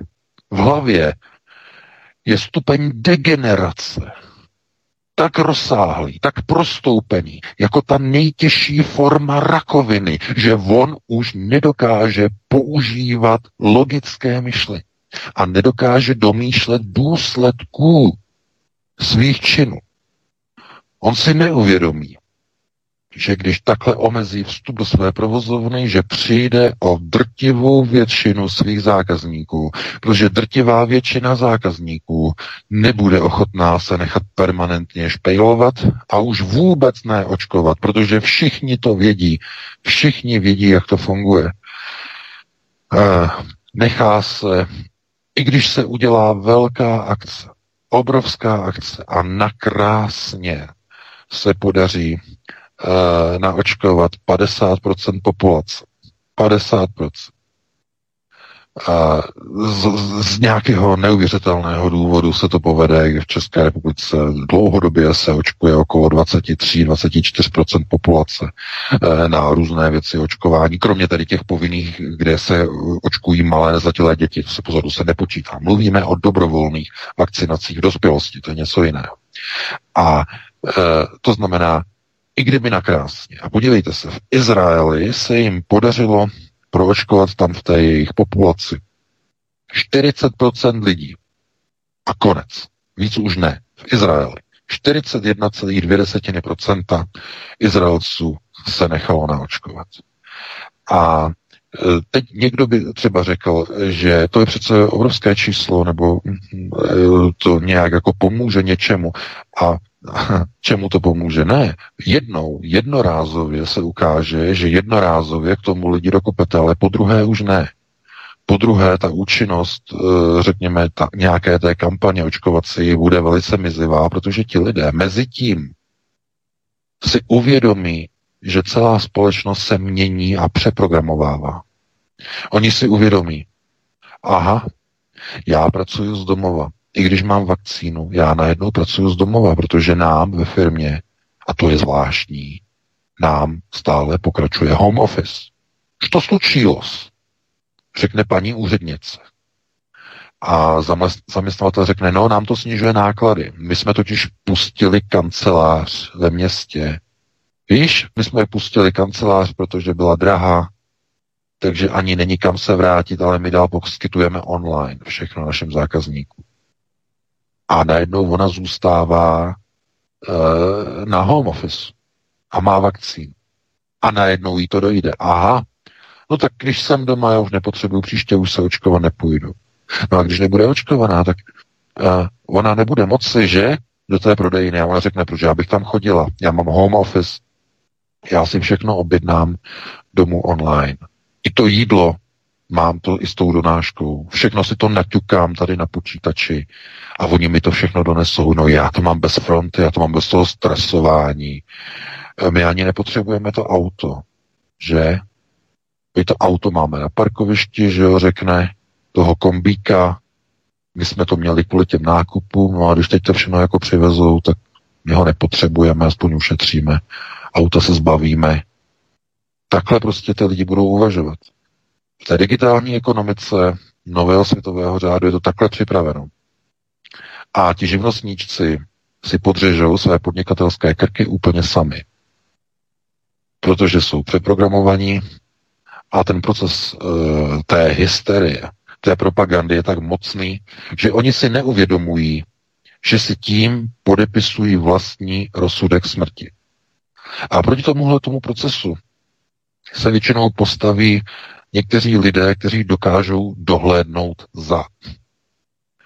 A je velice sympatické, že aspoň jeden z pedagogů někde, který se nebál, že na střední škole v Olomouci, tak rozeslal ten dopis, který si určitě přečtěte na Aeronetu, teď ten poslední článek, tam je ten dopis ocitovaný úplně celý. A takových pedagogů, pokud by bylo více, to by zcela měnilo situaci. Ale ve chvíli, kdy je to jenom jeden pedagog z celého sboru, z celého personálu, tak to vůbec nevidím nějak slavně. Je to strašně málo. A můžeme hledat proto omluvy, protože mnoho těch učitelů vnitřně může vyjádřit souhlas, ale bojí se samozřejmě projevit, protože by to znamenalo ohrožení jejich pracovní pozice. Ohrožení, to znamená strach projevit se, strach zařvat, když vám berou občanská práva a svobody. Já nevím, jestli na té škole mají občanskou výchovu. Nevím, jestli e, tam je tedy nějaká výchova k nějakým, řekněme, občanským projevům. Ale občan má právo k vyjádření občanské nespokojenosti, jestliže někdo mu opírá, odpírá jeho občanská a lidská práva garantovaná ústavou České republiky, jako je například nezadatelné a nepodmínitelné právo na základní a středoškolské vzdělání bez jakýchkoliv podmínek, bez roušek, bez testů, bez vakcín. A pokud politici v České republice chtějí podmínit školní docházku testama, vakcínama, rouškama, respirátorama, musí nejprve změnit ústavu České republiky a dát to do souladu. Jedině tak. Dokud to nebude, tak vakcíny, roušky, respirátory ani podstupování testů na školách není povinné. Je dokonce nejenom, že není povinné, je protiústavní, pakliže je zakázán vstup danému školákovi do školy na základě podmínky, že nepodstoupil test. Je to protiústavní čin. A je skandální, že na škole, kde je tolik učitelů, si toho všimne jenom mistr odborného výcviku. Já, ano, to je řečnická otázka, to se netýká jenom této školy, já mluvím v obecné rovině. Přece je spousta učitelů občanské výchovy na všech školách, kteří by měli říct svým žákům, žáci, teď mě dobře poslouchejte.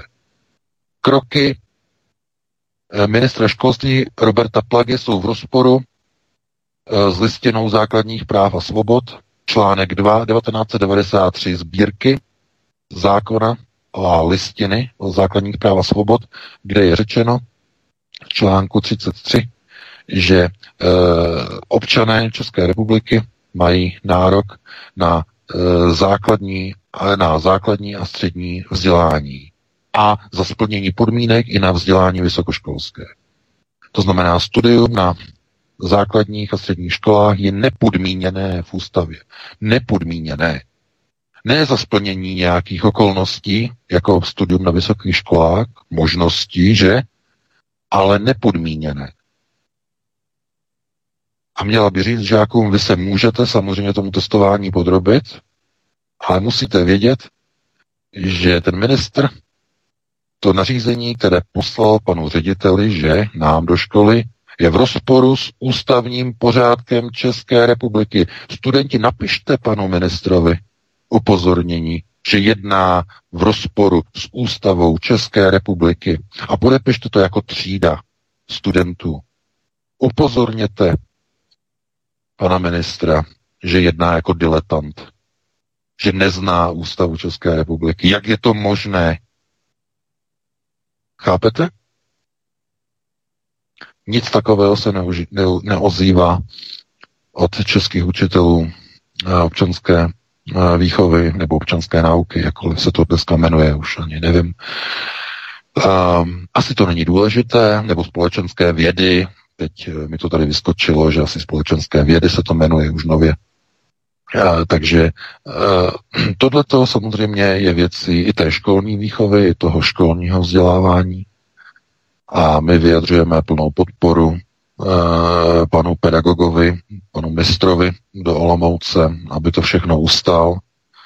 A samozřejmě bychom chtěli apelovat i na rodiče studentů, všech studentů českých škol, aby se zajímali o to, jakým způsobem jsou vychovávány jejich děti k demokratičnosti, k demokratickému životu ve společnosti a hlavně eh, tedy k ochraně lidských práv a svobod, protože to je přesně to, co ty děti potom, tedy již, potom dospělé v osmnácti letech, až vyjdou ze škol, eh, budou potřebovat. To znamená ten základ znalosti na to, na co mají práva, co je jim garantováno ústavou, co je jim garantováno listinou základních práv a svobod, které musí zůstat nedotknutelné. Takže já bych tady to takhle uzavřel, no a dáme eh, teď nějakou tu přestávku, nějakých těch sedm osm minut a potom bychom se pustili do telefonických dotazů. Určitě, já jenom doplním, ano, jedná se o základy společenských věd, já jsem taky zvyklý na občanskou, občanskou výuku, občanskou nauku a tak dále, základy společenských věd. Jednak jsem chtěl ještě doplnit, že je vidět, jak jsou ti studenti tvární, protože když se jednalo o Fridays for Future, tak všichni chodili pátek co pátek na demonstrace, nějaké trapné, ani nikdo nevěděl pořádně proti čemu, za, nějaké, za nějakou ekologii nebo proti Babišovi a tak dále, tak to všichni chodili a teď, když se jim jedná vlastně o jejich vlastní studium, tak vůbec nikam nechodí, protože nikdo k tomu nepouří a jak si nepopichuje. Jo, takže oni jsou skutečně tvární a chodí tam, kde je vlastně společensky žádoucí nebo žádoucí nějakými skupinami, které je k tomu povzbuzují a motivují jakýmkoliv způsobem. A poslední věc, jsou tady samozřejmě i další pedagogové, i další zdravotníci. Volala na minulý pátek třeba doktorka Ksenie, paní Ksenie z Třebíče. Měl jsem rozhovor třeba s Alicí Tomkovou, pořadatelkou akcí Příčovy, což je doktorka, která je velmi vážná, která pracuje na ambulance a která se taky vyslovuje velmi ostře proti této covidové historii. Měl jsem rozhovor třeba i s Milenou Míčovou, což je pedagožka, která byla vyhozená za špatné nasazení roušky a za odpor proti opatřením, tak na začátku března byla vyhozená ze školy a musí řešit tyto existenční problémy. To znamená, že i pedagogové, které, kteří neohnou svůj hřbet, nenechají se očkovat. A bohužel znám i ve svém okolí lidi, kteří vyjadřovali zpočátku velmi vážné výhrady a seriózní výhrady proti vakcínám, proti testováním a teď uhly a za několik týdnů až měsíců, když jsem s nimi mluvil znovu, tak už se nechávají testovat, už se nechávají dokonce někteří očkovat.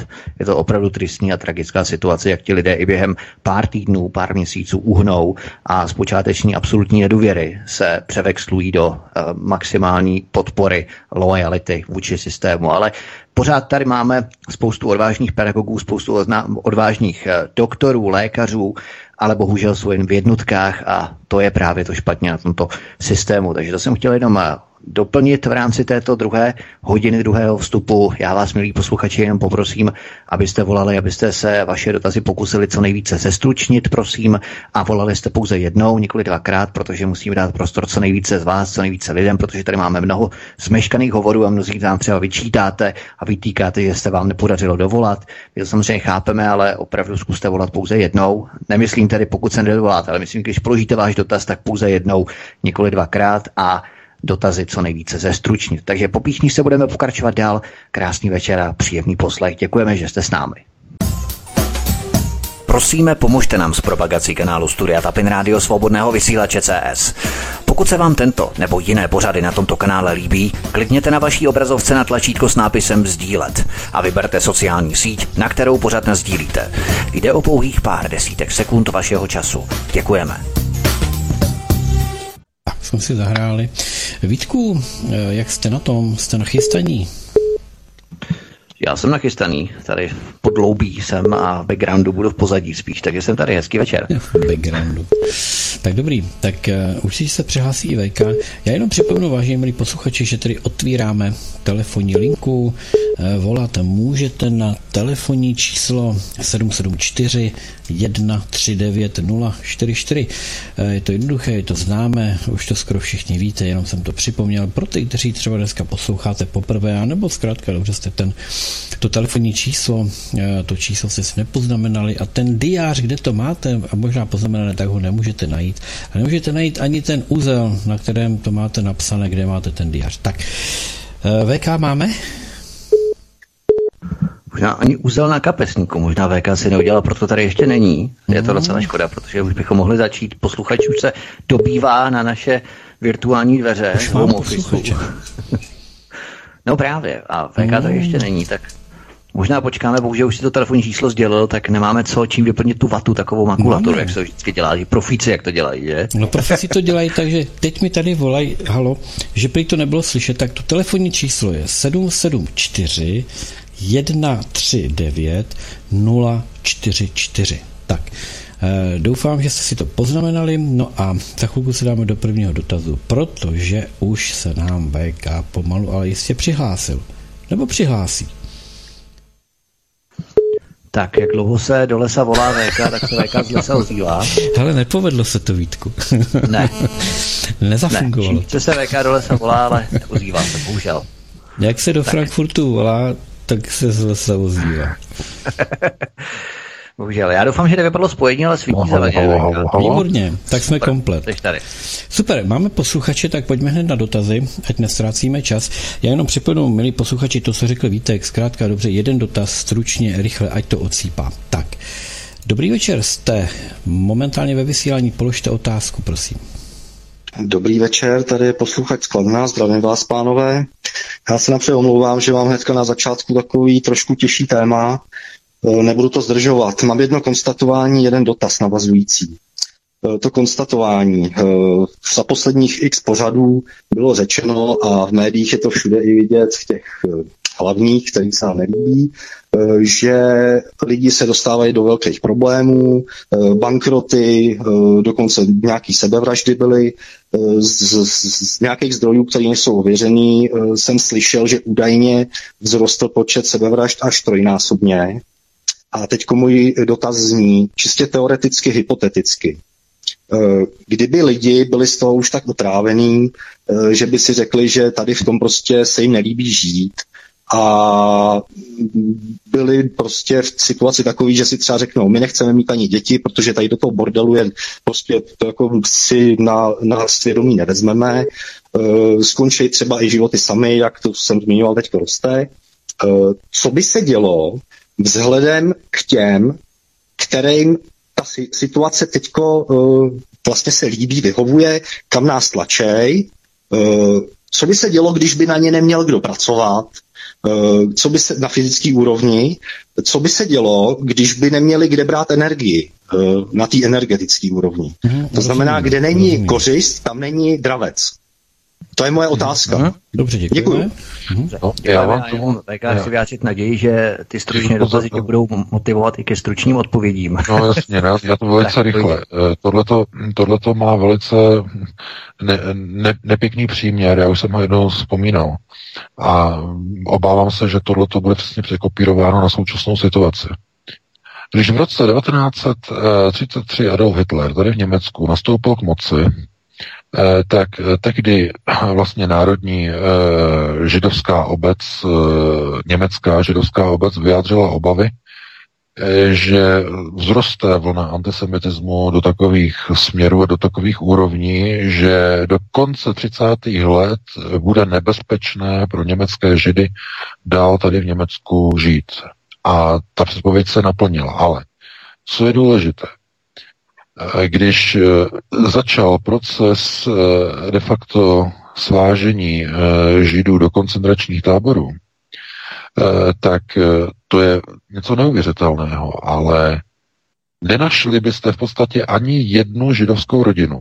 Opravdu, a teď nemluvíme jenom o protektorátu, ale de facto v celé tehdejší třetí říši, až na výjimky samozřejmě, která by o nacistech řekla: oni to myslí špatně, uh, musíme něco začít dělat, musíme se snažit uniknout, uprchnout, uh, je to strašně nebezpečné, my víme, že nás chtějí zničit a zlikvidovat, musíme utíkat.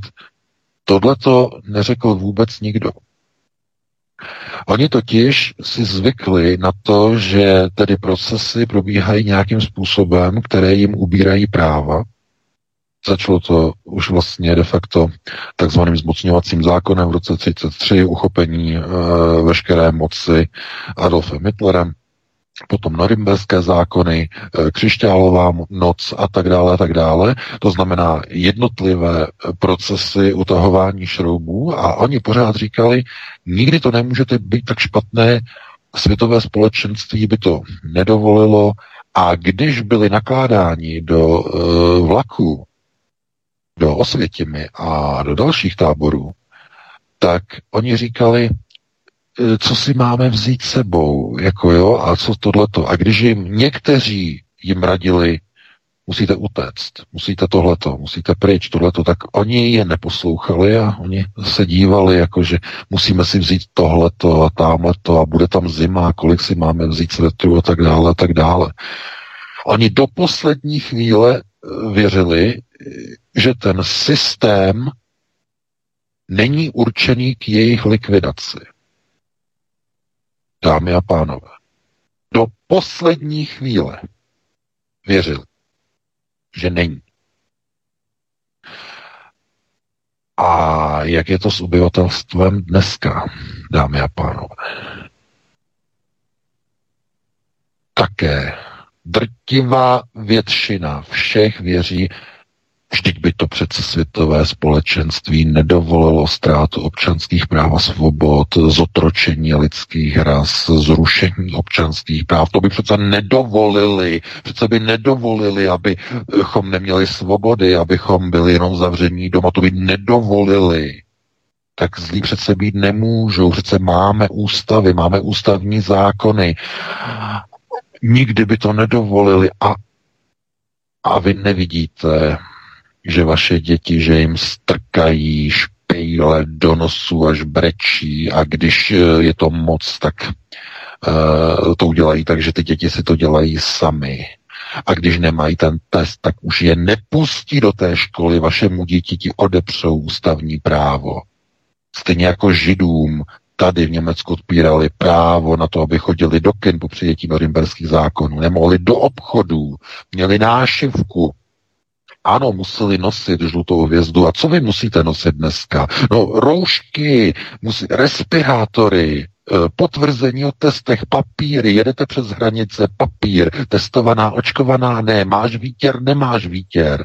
To znamená, znovu se to vrací a znovu máte nekonečný zástup ovcí, oveček, které věří, to přece nemůže být tak špatné. To by přece nedovolili mezinárodní organizace. Nedovolili, aby, aby, aby nás zlikvidovali. Aby nám dělali něco špatného. No, tak e, Židy odváželi do koncentračních táborů a vy, když nemáte test, tak vás odvezou kam? No, do covidových karantén. Že?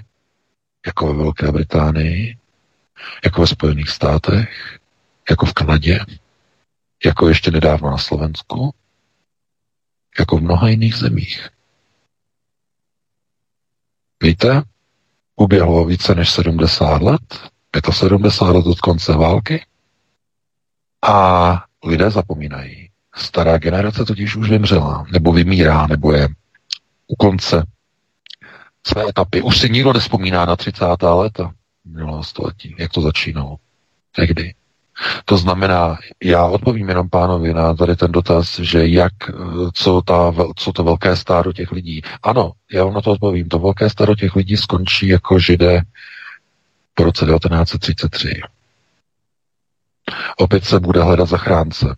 Jestli to bude sovětská armáda, nebo to bude ruská armáda, nebo to bude čínská armáda, nebo to bude jiná armáda, která osvobodí zotročené národy v koncentračních táborech, které už nebudou sice mít nápis Arbeit macht frei, ale budou mít jiné nápisy, jako třeba netestovaným vstup zakázán, nebo vakcína osvobozuje, nebo něco podobného.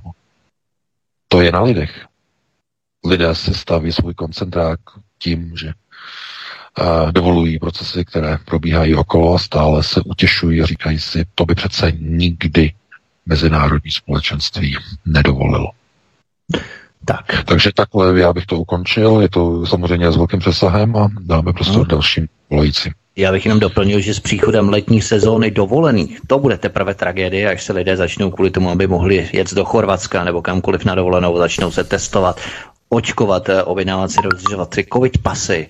To teprve uvidíme, jak ti lidé uhnou a jak se na to vykašlou. Ono mít hezké keci v zimě, když e, jsme doma, tak to je jedna věc, ale prostě tu poušť a ty velbloudy to prostě musí vidět, a takže se stejně nechá většina lidí naočkovat. Já už to přesně vidím, jak většinou ty ovce stejně se na to vykašlou a stejně se nechají testovat a očkovat a covid pas. Hned to pojede. Uvidíme s příchodem letní sezóny. Jsem sám zvědavý. Dáme prostor dalšímu posluchači. Dobrý večer, jste ve vysílání, položte otázku. Dobrý večer, zdravím vás, pánové, tady Daniel ze Švédska.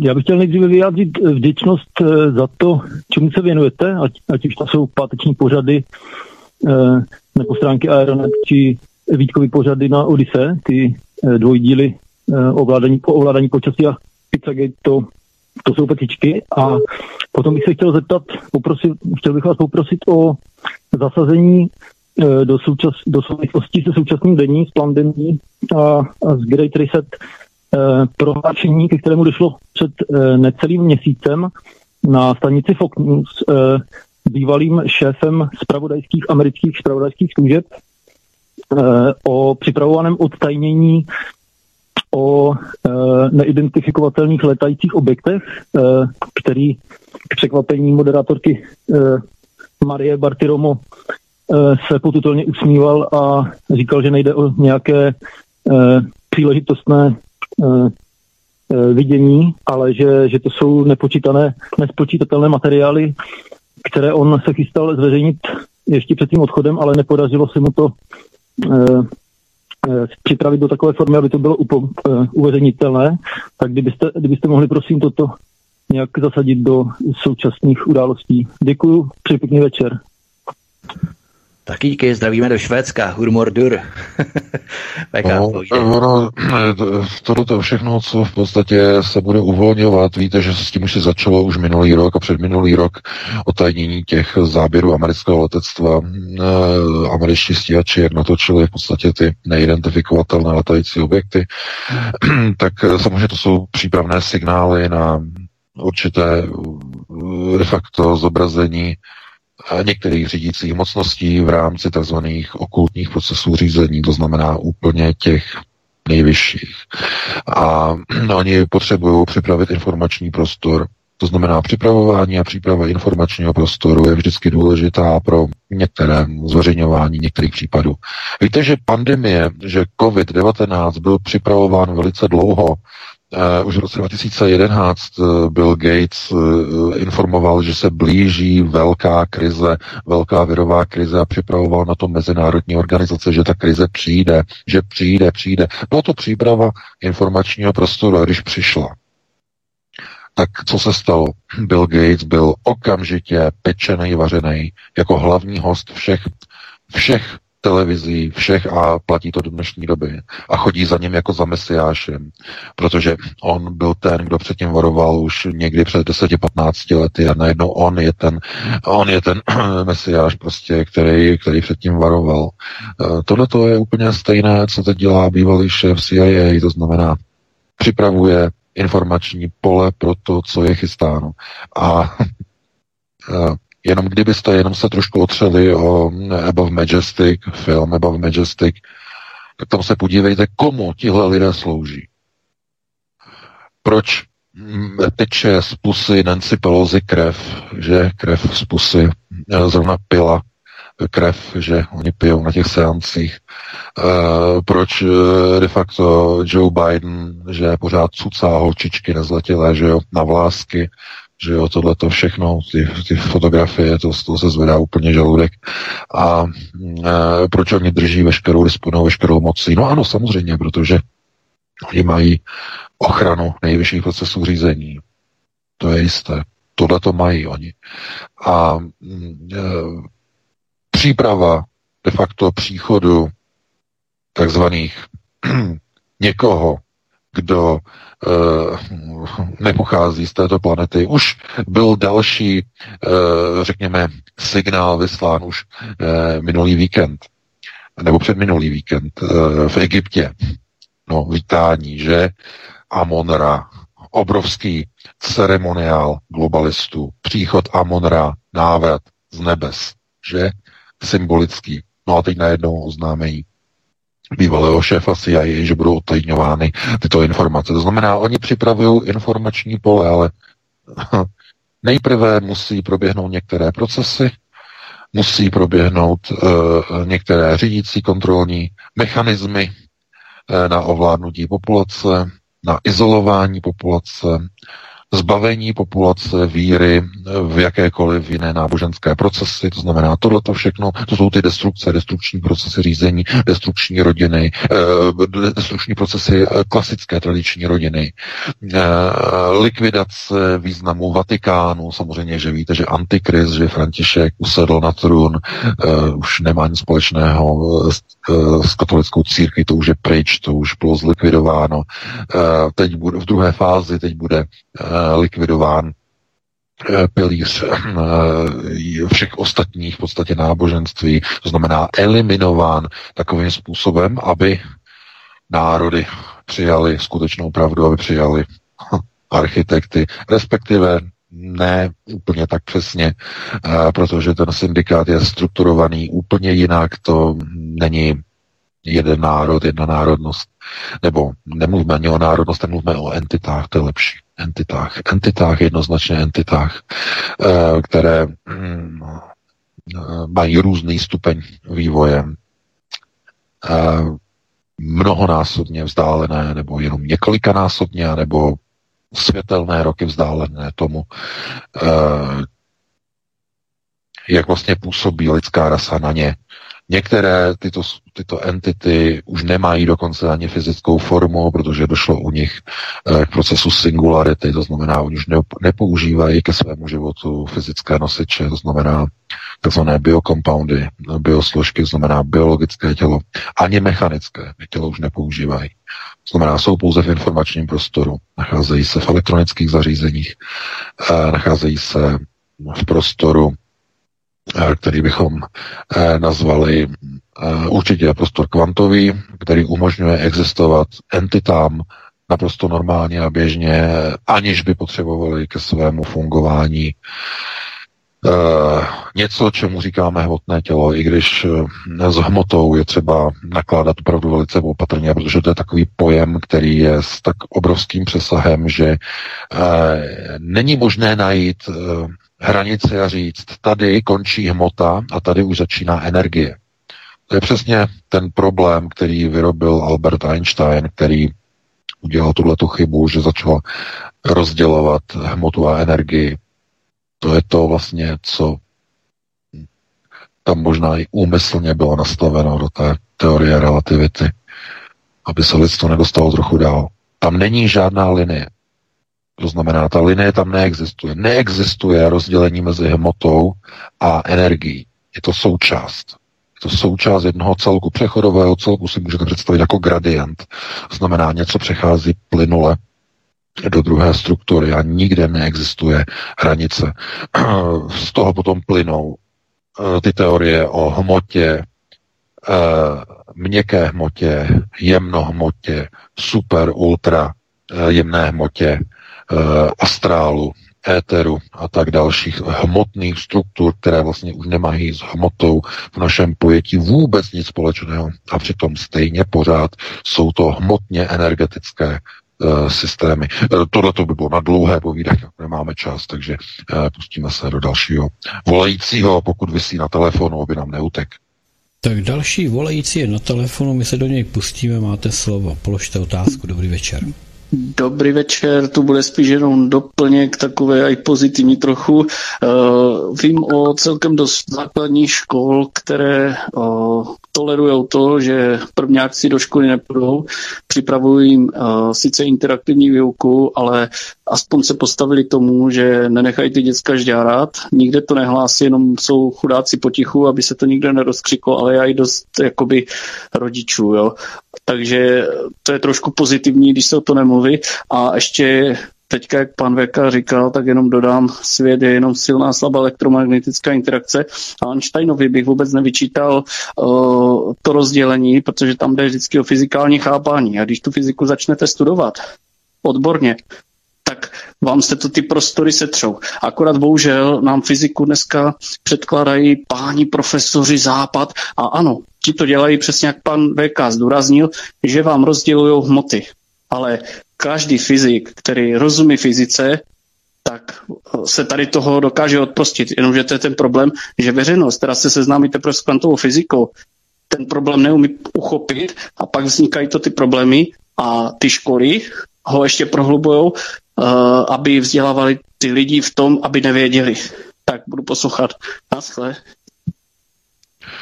No, já děkuji za dotaz, nebo spíš jako za to konstatování toho, že jsou skutečně školy, kde to takhle dělají, tak já říkám, to je dobře. Jo, to je dobře jednoznačně, tak to chválíme.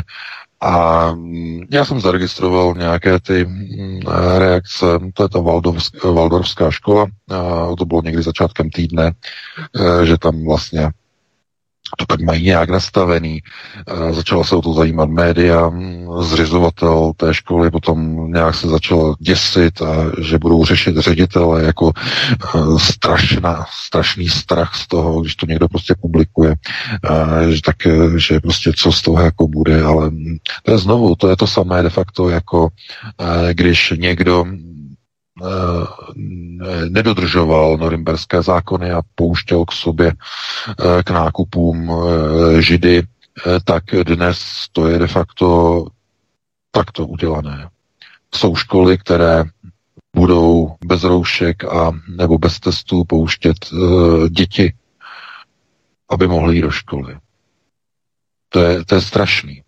To je to samé, jako ve třicátých letech. Úplně to samé. Trochu v jiném gradientu, trochu v jiném upoložení nebo rozpoložení, ale jinak úplně stejné.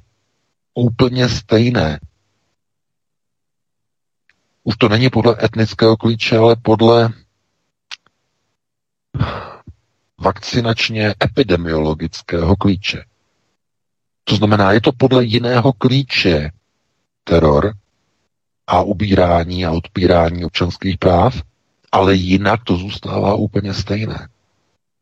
Úplně stejné jako v těch třicátých letech. To je, a s tím se e, může udělat jenom něco, když ta veřejnost e, zavčas to zarazí. Zavčas. Ale e, je těžké žádat po někom, nedokázali to Židé sami k sobě, to znamená, že by to odhalili a prokoukli, nedokázali to, věřili do poslední chvíle, že to tak špatné nebude a nedokážou to ani, ani ovčané dnešní společnosti ve vztahu k těmto, řekněme, epidemiologicky vakcinačním procesům. Nedokážou to prohlédnout, ne, to samozřejmě všichni, to ne, ale mnozí nedokážou.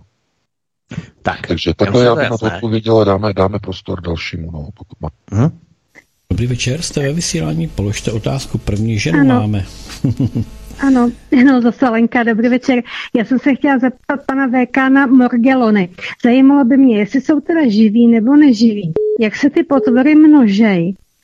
A e, proč to teda musí dávat do těch tyčinek, když to tady klidně můžou třeba rozprašovat z toho chemtrails, proč by si dělali tu práci a strkali to, e, strkali to do nosu těma tyčinkama, když se toho můžeme normálně nadejkat. Teda ne, že bych z toho měla radost, já nechci, aby to tak vyznělo. A potom jsem se chtěla zeptat, když už to teda člověk v sobě má, tak jestli se toho může nějakým způsobem zbavit. A potom ještě by mě zajímalo, jestli um, ty morgelony, co to vlastně, nezajímá mě materiál, ale z čeho to jako podrobnějíc je, uh, jestli můžete nějak říct vyrobený, jo, nějakou tu technologii, nebo, nebo co to obsah, obsahuje. A potom, jestli se může člověku změnit třeba povaha, když to dostane do sebe a jestli to má něco společného s t- termínem zombie apokalypsa. No, já vám děkuju za dotaz, no. Je to, je to, to je na půl hodiny, no. Děkuju za dotaz, no. Vítku, co říkáš na půl hodiny? No, zkus vyzapnout opravdu technologii a... Velice, a... velice rychle. Ne, tyhle ty morgelony jsou neživé organismy. Já vím, že když se řekne organismus, tak si někdo prostě myslí, jako, že se to musí hejbat. Ne, pozor, pozor, to by bylo omylem, nebo to by bylo mylně chápáno. Neživý organismus je organismus, který vykazuje animaci, ale nemá schopnost množení. A nemá schopnosti typické e, pro živé organismy, jako je například biologická výměna. A morgelony jsou neživé organismy. Paní se ptala, z čeho jsou vyrobeny, nebo vyrobeni, nebo vyrobeny, je lepší, je to neživotné, takže vyrobeny. Morgelony jsou vyrobeny z polymerů a z elastomerů na tří dé tiskárnách. Nedokáží se množit, to je důležité, ale dokáží růst. Proč? No, protože drtivá většina lidského těla je vyrobená z polymeru, z proteinů, z polymerových struktur, i když na tzv. Organické bázi, tady jsme zacházeli do technických detailů.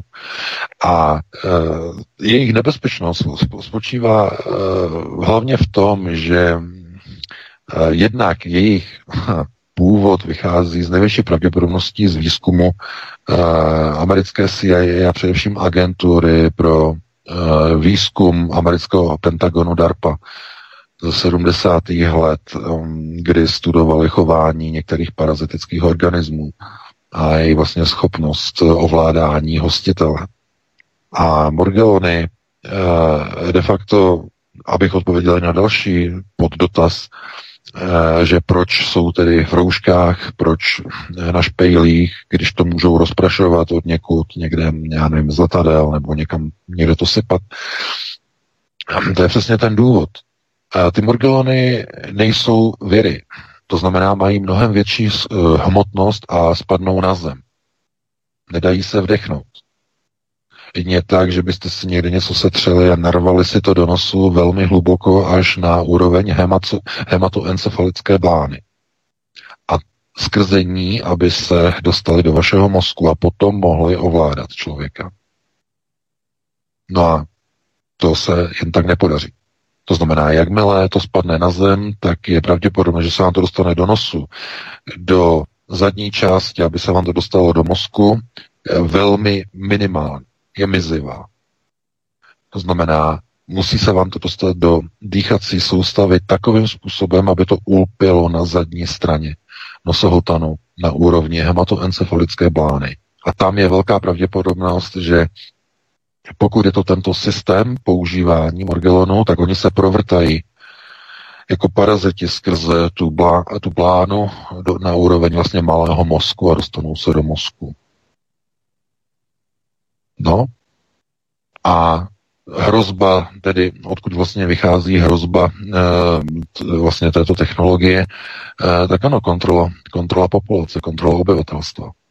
A souvisí s tím jedna, já velice budu rychleji, e, souvislost s obrovským nárůstem podezřelých věcí, podezřelých e, zážitků, které hlásí lidé, kteří byli špejlováni tou klasickou invazivní metodou dozadu do krku, nebo do toho nosohotanu dozadu. Tito lidé začínají hlásit, že e, začínají špatně spát a při usínání se probouzí takzvaným škubnutím a najednou slyší cizí hlasy.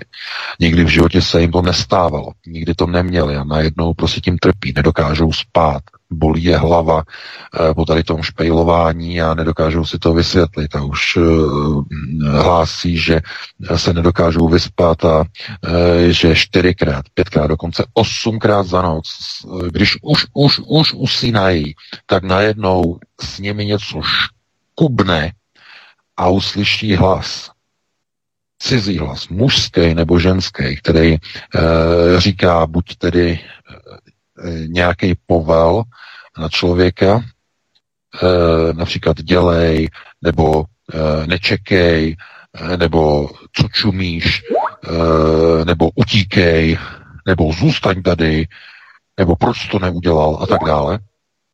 A někdy jsou to naopak takové jakoby ironické až sarkastické poznámky, někdy i na úrovni nadávek, kdy ten hlas v podstatě tomu člověku nadává, vysmívá se mu a tak dále.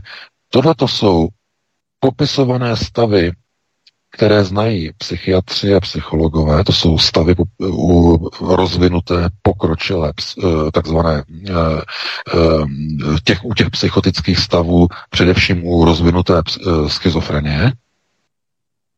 To jsou, nebo dneska se říká spíš moderně, jako bipolární poruchy, ale tohle to je jeden z těch typických projevů a u zdravého člověka by se toto projevovat nemělo. To se projevuje jenom v případě, že jsou nějakým způsobem v lidském mozku porušeny filtry, respektive jsou propojeny, zkratovány některé neurální dráhy, které by nikdy neměly být propojeny.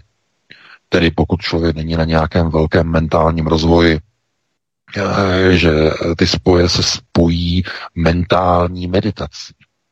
To je způsob, jak si měnit neurální spoje a propojovat si je takzvaně ne, nebo non-mechanicky, non-mechanickým způsobem, pouze myšlením. Si přepojujete, přeprogramováváte neurální spoje, to znamená velkou meditaci, že jste velký guru a, a tím tou hlubokou meditací de facto se dostáváte na vyšší úroveň vědomí, ale to je tím, že si v podstatě propojujete některé neurální dráhy v mozku čistě elektrochemicky. Podvědomím si stimulujete neurální dráhy, které se začínají v podstatě propojovat vaší silou vůle bez zásahu mechanického prvku. No to je na, bylo se na dlouhé povídání, že jo, teď to začne někdo prostě zase testovat a zkoušet. E, žádné nádo, návody dávat nebudu, proboha.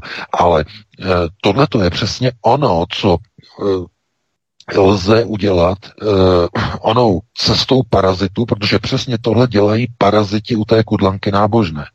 Vysílají proteiny do mozku té, toho malého mozečku té kudlanky a tam dochází k, k propojení a ke zkratování neurálních vláken, kdy následně se mění charakterové chování té kudlanky a ona potom na příkaz tedy toho strunovce skočí do té vody.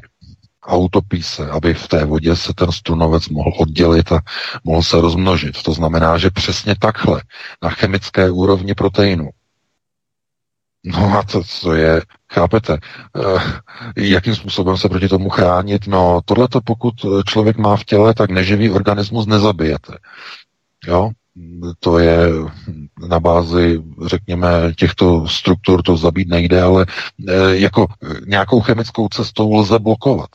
A protože, jak se ukazuje, tak ivermektin blokuje projevy těchto parazitů. No tak to ukazuje na nějakou, řekněme, schodu mezi hlísticemi a mezi těmito umělými parazity. Je přitom velice pravděpodobné, že ti morgeloni, nebo morgelony, že v rámci toho výzkumu eh, mají svoji předlohu právě v lísticích. V živých organismech. Právě v nich mají svoji předlohu. No, tohleto, to je na, myslím si, velké povídání, velkou diskuzi, na to fakt nemáme čas, takže musíme pustit dalšího volajícího do rádia. Dobrý večer, jste ve vysílání, položte otázku. Dobrý večer, posluchačka z Jižní Moravy. Já bych se chtěla zeptat právě ještě k těm morgelonům, jak pan Béka říkal, že ne, nelze zničit, ale když teda musíme mít ty respirátory v obchodech a podobně, tak jestli by to mož- bylo možné nějak dezinfikovat, nebo prostě kromě ohně samozřejmě, že jo. To mě, mě napadlo vyvařit. No, to je všechno. Děkuji, nashledanou, naslyšenou. No já, já děkuju no, za dotaz. E, ano, samozřejmě, tak e, víte, že některé parazitické částice dokážou přežít i v prostředí vlastně síry, sopek. E, to znamená, e, to jsou různé ty prvoky, no, teď neznám ten druhový název, e, přežívá při teplotě přes čtyři sta stupňů Celsia a přežije ten parazit, který žije vlastně v těch termálních pramenech. Pozor, nepodceňujte tyhle ty parazitické, teď znovu zase říkat organismy živé, neživé, to je znovu zase s tím přesahem, ale muselo by se samozřejmě, to je technologie, která je naprosto neveřejná, nikdo ani nic pořádně neví, podrobit testům, jakým způsobem funguje v těle člověka, jestli opravdu se zaměřuje na mozek nebo se spíš zaměřuje na lidské plíce a potom krevním řečištěm se dostává třeba cévami do mozku. Znamená, jestli to je invazivní typ průniku do mozku nebo krevním řečištěm. To je, to by bylo na velkých studiích, pokud by někdo toto dělal. Nemůžeme tak kategoricky říct, který případ nastává, ale likvidace samozřejmě není o tom, že by nešli zlikvidovat, jakmile vystavíte takového parazita plameni ohni, no tak samozřejmě schoří, ho zničíte, zlikvidujete strukturu polymerů, elastomerů a je prostě po něm, ale nemůžete v lidském těle tyhle ty procesy provádět, ale můžete zablokovat, zjevně asi vermektin funguje i na ně, je to, je to velmi pravděpodobné a e,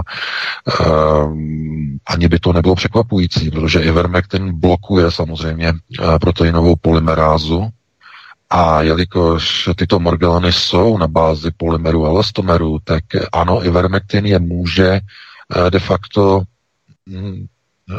minimálně jako spohyb, znepohybnit nebo zablokovat takovým způsobem, že to poškození je trvalé. To znamená, úplně se přestanou pohybovat, protože na sebe navážou některé látky z toho léku, z toho ivermektinu, které úplně znefunkční tyto morgelony. Ano, je to možné, ale já proto nemám žádný důkaz. To je pouze moje spekulace, hypotéza a to je prostě na někom, na odbornících, aby prostě toto proskoumali. Potom, pokud se někdo e, najde a pokud by se někdo objevil. Takže asi takhle by na to odpověděl. Zkusíme posledního posluchače dnešního večera, protože přece jenom už máme několik minut do desáté hodiny. Tak e, poprosíme posledního posluchače. No Vítku, ještě teď dávám na zvážení, protože ty jsi z toho nevšiml v té komunikaci. E, Soňa ještě pracuje na nějakém pořadu, takže je ochotná nám dát dvacet minut. Aj. Aby jsme dohnali, dejme tomu, ten začátek. Tak je to na vás, jestli to využijete. Tak, V K, využiješ to? Využijeme, no, pokud nám budou lidi volat a pokud to nebude hluchý to místo, tak jo, tak určitě jo. Dobrý, super. Tak, máme volající, máme doktorku Ksenii. Milá doktorko Ksenie Střebíče, položte otázku, či sdělte nějaké novinky. Já bych sdělila nějaké novinky a nějakou otázku jsem se taky chtěla zeptat. Takže tento týden vyšel na Seznamu článek, kde pan doktor z fakultní nemocnice Olomouc psal o tom, že už mají v Olomouci taky člověka, který je naočkovaný a onemocněl covidem a to jeho africkou mutací a má středně těžký průběh.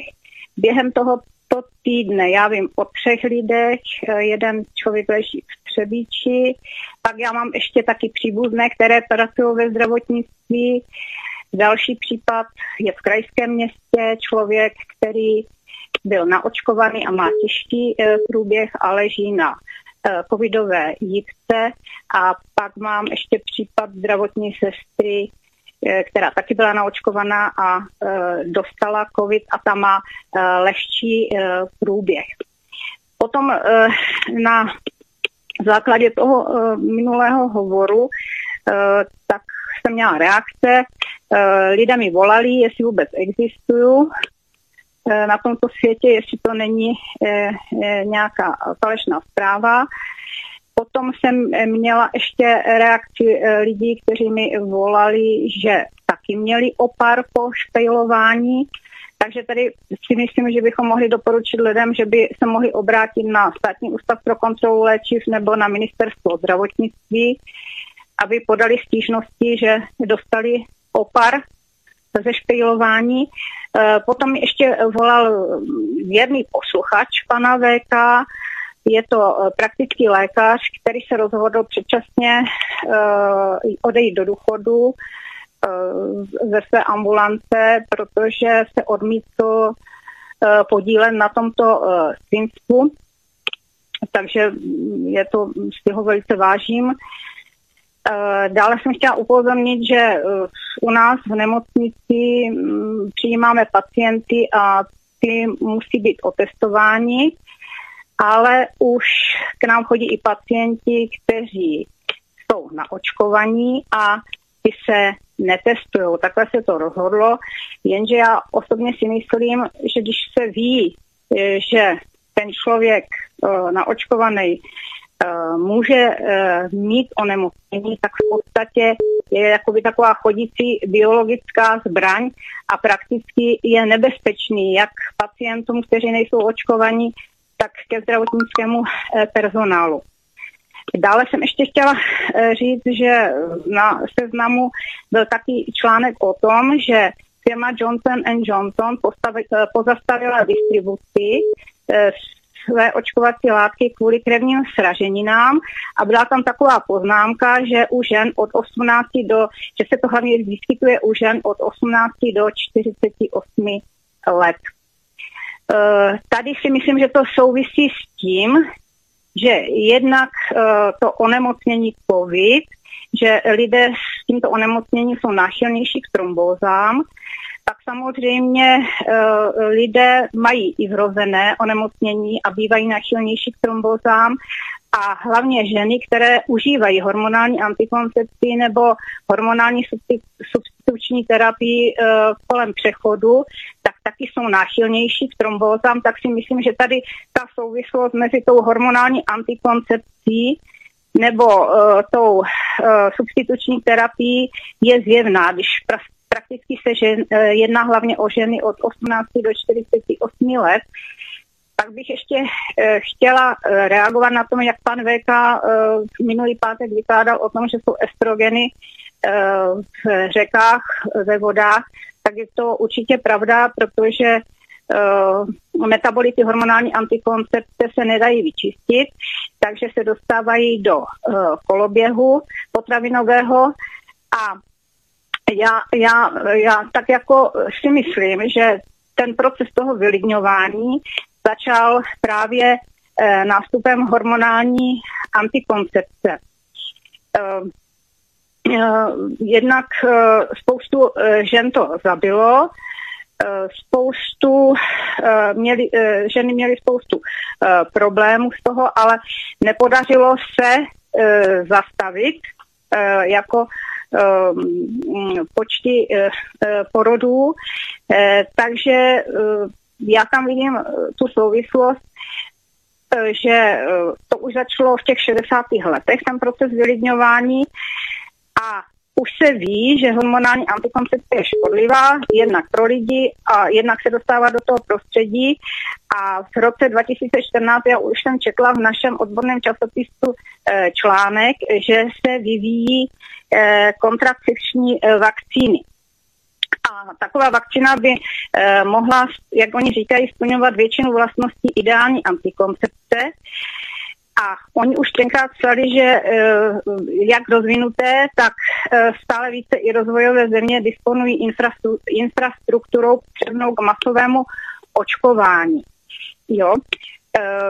Tak, a ty vakcíny se vyvíjí jednak proti spermím, jednak proti hormonům, které jsou zodpovědné za ovulaci a jednak proti tomu, aby se oplodněné vajíčko uhnízdilo. Takže uh, si myslím, že uh, ty antikoncepční vakcíny už se vyvíjí a nebo už se vyvíjely a lidé o tom neví, takže taky myslím, že ten uh, pan doktor z toho Pfizeru uh, to asi věděl a že možná tam nějaká spojitost bude, jo, mezi tady tím. Takže jsem Aha. se chtěla zeptat, jestli uh, pan V K by mohl říct na to svůj názor. Děkuju moc a zdravím. No, no. Zdravíme, krásný večer. Děkuju paní doktorce, děkuju za názory. Jednoznačně vakcíny nejsou tím prvním mechanismem ovlivňujícím reprodukci minimálně toho, co nazýváme v západní nebo západní populací. To rozhodně, to rozhodně ne. Nasazování hormonální léčby a i hormonálních antikoncepcí, a teď mě neberte za slovo, ve Spojených státech se začaly používat hormonální léky, tuším už koncem šedesátých let, masové nasazení začalo v osmdesátých letech, to znamená, tam bychom mohli už někde vystupovat vlastně tu první fázi de facto ovlivňování reprodukce v celé západní civilizaci se všemi negativními dopady, které to sebou nese. Nejde jenom o to, že zcela zjevně dochází k poklesu populace a k poklesu, řekněme, porodnosti ve srovnání třeba s arabskými národy. To je zjevné. Hodně do toho vlastně zasahuje i takzvané eugenické řízení, to znamená, že společnost a civilizace a civilizační prostor působí na co nejnižší počet potomků v rozvinuté západní populaci, omezování jenom na jednoho potomka a tak dále, tak dále. Znamená, není to jenom hormonální, jsou tam i do, do toho zařazeny takzvané eugenické vlivy společnosti, prostoru, takzvané, takzvané působení tedy celé civilizace na konkrétní genom. Tohle to je třeba zohlednit. Ale ano, já s tím souhlasím, že jednoznačně, že hormonální, e, řekněme, vlivy na životní prostředí e, a důsledky vlastně z používání z hormonálních léků, hormonální léčby, že mají dopady e, na e, změny v široké, v široké populaci. Takže takhle bych na to odpověděl a dáme prostor dalšímu volajícímu, pokud máme. Dobrý večer, volá zase žena. Já vás vítám ve vysílání, položte otázku. Dobrý večer, posluchačka Jana. Já jenom velice krátce z oblasti zábavy. Písnička Thunder, Imagine Dragons. Můj syn je rád poslouchá. A tam je prostě zajímavý klip, který, kde jak přeletí mimozemštěni, město jako počítačový, simulace plná nějakých spojů. A tam byla jedna věta, který jsem nikdy nerozuměla a vždycky jsem si říkala, proč tam píše, nebo proč tam zpívají, že ty lidi tleskají jako dáv, který krvácí hromadně z nosu. Takže v souvislosti s tím špejlováním mi to začíná trošku dávat smysl. A ano, to je všechno. Ano, ano. Děkuju. Mějte se hezky, nashledanou. No ano, jsou to, to je zajímavý postřeh. No ano, samozřejmě, protože oni vysílají globalčiky neustále tato videa. To znamená programovací videa. Hollywood je, je přesně, přesně tenhle ten výraz. To znamená něco, co se má odehrát, oni už vysílají o tom signály. A teď někdo řekne, proč s takovým velkým předstihem třeba třicet až čtyřicet let Terminátor? Nebo proč s takovým velkým předstihem, nebo ani ne, tak velkým předstihem některé věci, já nevím, třeba jako Elysium, to se není tak úplně s velkým předstihem. To znamená, proč, z jakého důvodu tohleto je jakoby vypouštěno. Je to kvůli tomu, aby se dalo veřejnosti najevo, že něco takového přijde, existuje, nebo je to nedočkavost, že ten Hollywood to chce ukázat, že vidíte, už, už takhle, takhle to může jako ve science fictionu vypadat a ono to ve skutečnosti jako bude jednou pravda. Ano, odpověď na to je jednoduchá. Není to nic jiného, než formování informačního pole. Jsme zase u toho. To, co vysílá Hollywood, není nic jiného, než vytváření té reality, kterou ta daná zadavatelská linie, ty elity globální, chtějí, aby takovým stavem nebo takovým způsobem byla, byla manipulována a byla vytvářena informační realita ve společnosti. Protože když bude takto přednastavena široká veřejnost dopředu filmovým průmyslem, tak pro takovou společnost bude daleko přijatelnější akceptovat některé procesy, které v budoucnu budou přijímány. A když se podíváte na Elysium, film, lidé, otroci, de facto otroci, nevolníci, chudáci a vybraná elita na oběžné dráze. zatímco Země zničená. Je to tak daleko od reality naší planety? Ne. Je to příprava na procesy, které přijdou. Role lidí dole na Zemi, gojím a vybrané elity, sionistické elity na oběžné dráze, v bezpečí od potenciálních povstání a potenciálních revolucí a tak dále a tak dále. A pouze privilegovaní, elitovaní, kdybychom to měli říkat, jenom ti budou mít někteří za zásluhy dovoleno vstoupit na nebesa, na Elysium. Jenom někteří z nich, kteří budou dobře sloužit, dobře poslouží dole na Zemi. A potom vystoupí na nebesa. A najednou s hrůzou zjistíte, že se to podobá některým výjevům, výrazům v Bibli. Vystoupání na nebesa. Za službu, za sloužení, za úsluhu, za víru a tak dále. Ale v té době už to bude s velkými jinými přesahy. V té době samozřejmě. To už bude někde úplně jinde. Tam už nebude nikde žádný Bůh. Tam už nebude žádný Kristus. Tam už bude všechno zapomenuto. To znamená, tohleto oni chtějí udělat de facto s celou populací a uh, oni nic nebudou odhalovat, uh, co by mělo zůstat skryto.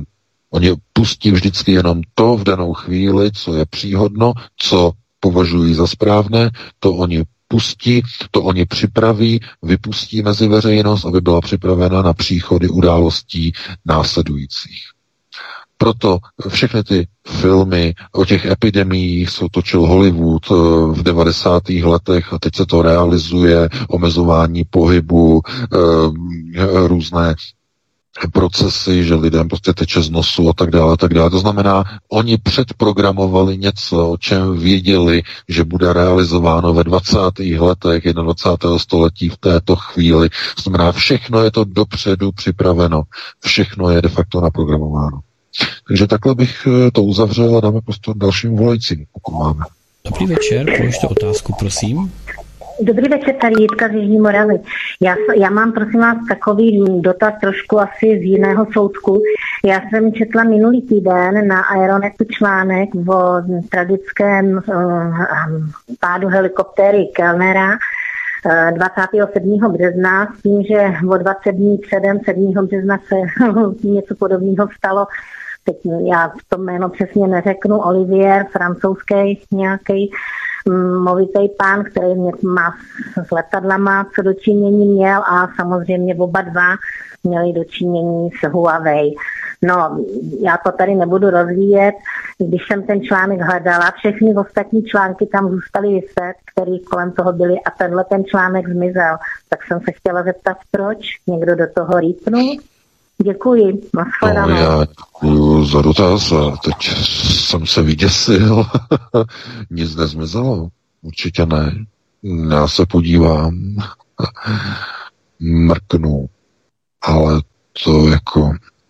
To bylo s panem Kellnerem, byl na hlavní stránce, měl tam tu fotografii černobílou. To si pamatuju, myslím. No a ten článek tam je, ten článek tam je dvacátého devátého března. E, já jenom paní, jenom, protože pozor, pozor, pozor, e, na Aeronetu se v tom náhledu na hlavní stránce, tam jak tam se scrollují ty obrázky zleva doprava, e, tak tam je jenom, jenom vždycky posledních dvacet dnů zobrazeno. Teď jsem, teď jsem to chtěl říct, přesně, přesně, no, to spadlo no, no, do druhé no, kategorie. Do jenom, jenom, vždycky jenom posledních dvacet dnů, pokud vy chcete na starší články, tak si musíte nahoře v té nabídce pod logem Aeronetu nebo A E News si musíte kliknout na volbu vše. To znamená, máte tam z domova, ze světa, z internetu, blogy, videa a vše, jako všechny články. Na to si klikněte a tam vám vědou vše, jako všechny články úplně scrollujete trošku dolů a tam máte jednotlivé stránky, kde si překlikáváte první stránka, druhá stránka, třetí stránka z články a tak dále, až všechno do minulosti. A na druhé stránce vlastně toho seznamu to tam najdete, takže tam to normálně je. Jo, takhle. Halo, halo, slyšíme se? No, já čekám, že Petr vybídne dalšího posluchače, který no, nám volá. Hmm. Halo, halo, slyšíme se? Posluchač nevydržel, tak já vám rovnou tady hovořím. Dobrý večer, jste ve vysílání, položte otázku. Dobrý den, děkuju. Já jsem chtěla jenom říct k tomu Kalnerovi. Dva dny předtím, než tam zahynul, byla, byl tam summit v Anchorage, uh, Američani a Číňani. Myslíte, že to má nějakou souvislost? Děkuju. No, já děkuji za dotaz. No, to je zase, zase nová informace. Jak říkám, tam je, tam je to všechno s velkýma otazníkama. Tam je to velmi, opravdu velmi začarované. Teď začala ten, ten pán, který to přežil, tak pronesl nějaké informace nové. A z nich vyplynulo, že oni nad tím vrcholem, tím kopcem, kde se zřítili, nějakým způsobem manévrovali. Prováděli tam nějaké manévry. To je nová informace, úplně čerstvá. Myslím, že včerejška jsem se na to díval. Eh, zahaleno tajemství. Jednoznačně bych to definoval, zahaleno tajemstvím. Proč pro boha tam někde manipulovali, někde tam manévrovali nad vrcholem? Hledali něco, nebo, nebo se tam motali, nebo co, že proč, co, jak? Chápete? Podívejte se na to, je to v českých médiích, ten, ten, ty poslední informace, že tam docházelo nad, nad tím vrcholem k nějakému manévrování. manévrování, které není upřesněno, jako proč se manévrovalo. E, opravdu e, není tam ani ze strany onoho pána vlastně vysvětleno, proč před setměním letěli. Setměním, jo, před setměním. Dvě hodiny před západem slunce letěli do divočiny si zaskýtbordovat, e, zaližovat. Jo, to jsou prostě věci, které se obávám, se už nedozvíme. Tam už to jede asi jiným směrem, si myslím jednoznačně jiným směrem a uh, asi uh, čím víc jako bude od toho plynout čas, tak bude to vlastně zametáváno jako v nějaké minulosti, jako by se o tom moc někdo až tak úplně pečlivě důkladně nezajímal. To, že tak mi to připadá. My jsme o tom hovořili před týdnem nebo čtrnácti dny, teď mě neberte za slovo, probírali jsme to tady, říkali jsme, co je tam za podivnosti, zvláštnosti, že skoro všichni zahynuli, přitom tam ta helikoptéra se jenom skutálela de facto z toho svahu. Chápete, to jsou všechno věci, které otazníky, otazníky, otazníky, otazníky. A jestli na ně někdy dostaneme odpovědi, to já opravdu nevím. Takže takhle by na to odpověděl e, asi poslední dotaz, Vítku, myslíš? Poslední? Já bych to taky tak viděl. Co, Petře, už psala Soňa? Ještě se neozvala, ještě pořád pracuje na tom pořadu. E, tak máte prostor, položte otázku. Dobrý večer, jste ve vysílání. Haló, dobrý večer. Ano, můžete položit otázku. Prečo vám všetkým mám páni. Som mal jednu otázku na vás, že som do Slovenska a chcel by som sa spýtať, že som blízko Sliaču. A teraz tá, tá situácia, čo vlastne na Ukrajine sa deje a tá situácia vlastne s covidom dvacet třicet, plán, čo sa viacej báť? Ukrajiny alebo covidu? Ďakujem. Hm. Aspoň no, tam já výběr. Děkuji za dotaz. No, tak bylo nejlepší bylo nebát se vůbec ničeho, ale eh, tohleto je, je dobrá otázka. Čeho se bát víc v těchto dvou volbách, pokud je na výběr z těchto dvou voleb, tak to je, tam já bych to do, dokonce nechal jako s otevřeným jako koncem, protože to není jasné, čeho více bát jednoznačně. Protože to, to první, ten covid, ten bude kritický v dlouhodobém horizontu a to, co se může odehrát na Ukrajině, bude katastrofální v krátkodobém horizontu. A to znamená, buď to bude rychle, nebo to bude protahováno. To je, chápete, no, ale tohleto je způsobeno znovu jenom pouze tím, když obyvatelstvo si neuvědomí, že to nejsou vlády, které by měly sloužit lidu, ale je to už obráceně, v obráceném gardu. Najednou se zjišťuje, že jsou to lidé, kteří slouží vládě. To je, to platí, myslím, pro všechny země západního světa teď v covidové krizi. Všichni se řídí a všichni slouží té vládě. Ty roušky, ty testy, ty vakcíny, ty odstupy, ty lockdowny, to zavírání e, podniků, to otvírání podniků, to e, sledování, kdo má jaký test, špejlování e, dětí, odpírání občanských práv a svobod, e, povalování lidí e, na ulici, když nemají roušku, tak na něho skočí. E, děti nesmí do školy, když nemají test. A když se potom testuje tři sta šedesát, skoro tři sta šedesát tisíc školáků v České republice, tak se zjistí obrovský skandál, že z tři sta šedesát tisíc, bezmála tři sta šedesát tisíc školáků, jich bylo pozitivně nalezeno a otestováno jenom sto šedesát, jinými slovy nula celá čtyřicet nebo nula celá nula čtyřicet, mě neberte zase, jak je to v tom článku, nula celá čtyřicet pět promile populace. Oni to počítali v rámci té ceny, která byla vynaložena na ty vakcíny, dvě stě třicet osm milionů, a vyšlo no. to na dvě stě, já nevím, třicet tisíc na jedno dítě, které... Ano, ano, přesně, no, přesně. To se, vyplatí, to, je, to se vyplatí. To, to se no. samozřejmě vyplatí a je to všechno do kapes kamarádičků eh, politiků, kteří se na tom neskutečně, ale neskutečně prostě nabalují.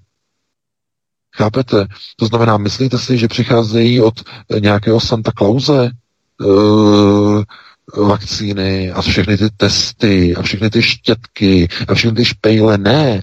Víte, uh, ten test ThinkClean, že uh, tím se testovali školáci na Moravě. V Čechách to je test z Číny, který se jmenuje Lepu, a na Moravě to byl ThinkClean. No a ten ThinkClean, ten čínský test ThinkClean, dovezla do České republiky společnost Goodtest, která byla založena minulý rok na jaře. To je nová firma. Chápete? A, a co? Co slučilo? Chápete? Dostala výjimku na ten test. I když to třeba myslí křišťálově nádherně, měli nejnižší cenu, nejnižší nabídku, tak nech tedy pán Bůh jim to přeje, ať to mají, že jo, nic proti tomu, ale chápete, tohle to neplatí úplně jako o všech úplně v dnešní době. Prostě to, co třeba probíhalo s tím prvním nákupem testů na Slovensku, si pamatujete na ten skandál, že to tam ty rodinné propojení na rodinu pana Matoviče s tím obchodníkem z Trnavy nakoupili testy zvláštním způsobem a potom s nima někdy v listopadu testovali Slováky. To bylo, jak se říká, na divoko, ale chápete, tohle to přesně ten problém, to se netýká jenom e, bývalé e, vlády generála z Trnavy, to se prostě týká všech zemí západní Evropy, že to je, i, to je i tady, to je v Rakousku, to je v Polsku, to je v Maďarsku, prostě to se e, jedou prostě kšeftíky e, různých, různých firem narychlo za, založených tady támhle ad hoc, prostě nakoupí se testy, vydáte nejnižší cenu, e, my vám to posuneme a potom tamhle někde potom si řekneme, no co takhle kolem a kolem, že jo, a může to tak být a nemusí to tak být, že jo, ale každopádně, když výsledkem, prosím vás, testu na více než čtvrt milionu školáků, je to víc, je to tři sta, skoro tři sta šedesát tisíc, když jenom sto šedesát pozitivních dětí z tři sta šedesát tisíc se ukáže jako pozitivních, tak co to znamená? To jsou jenom dvě možné odpovědi. Jenom dvě možné. Buď ty testy vůbec nefungují, děti jsou nemocné, ale ty testy to neukazují. A či, čímž dochází k čemu? K čemu dochází, Vítku? K čemu? O čem jsem tady já hovořil? O čem jsem já psal články jako, jako, už jako blbej doslova minulý týden? Že tyto testy jsou použitelné pouze na nemocné lidi, kteří už mají v sobě vytvořené antigeny.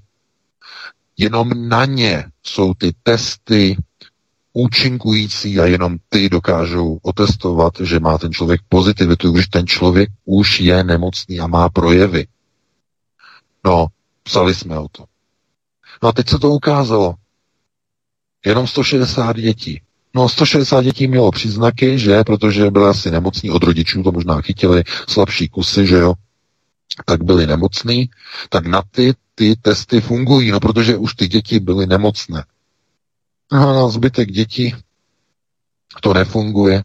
Třeba i na krásně ten virus mají, ale protože nemají příznaky nemoci, nemají tím vytvořené ani potřebné antigeny a tím pádem ten test na ně nefunguje. To znamená, že ty testy jsou nefunkční, když se to vezme na krásně. Že jsou nefunkční, to je jedna varianta.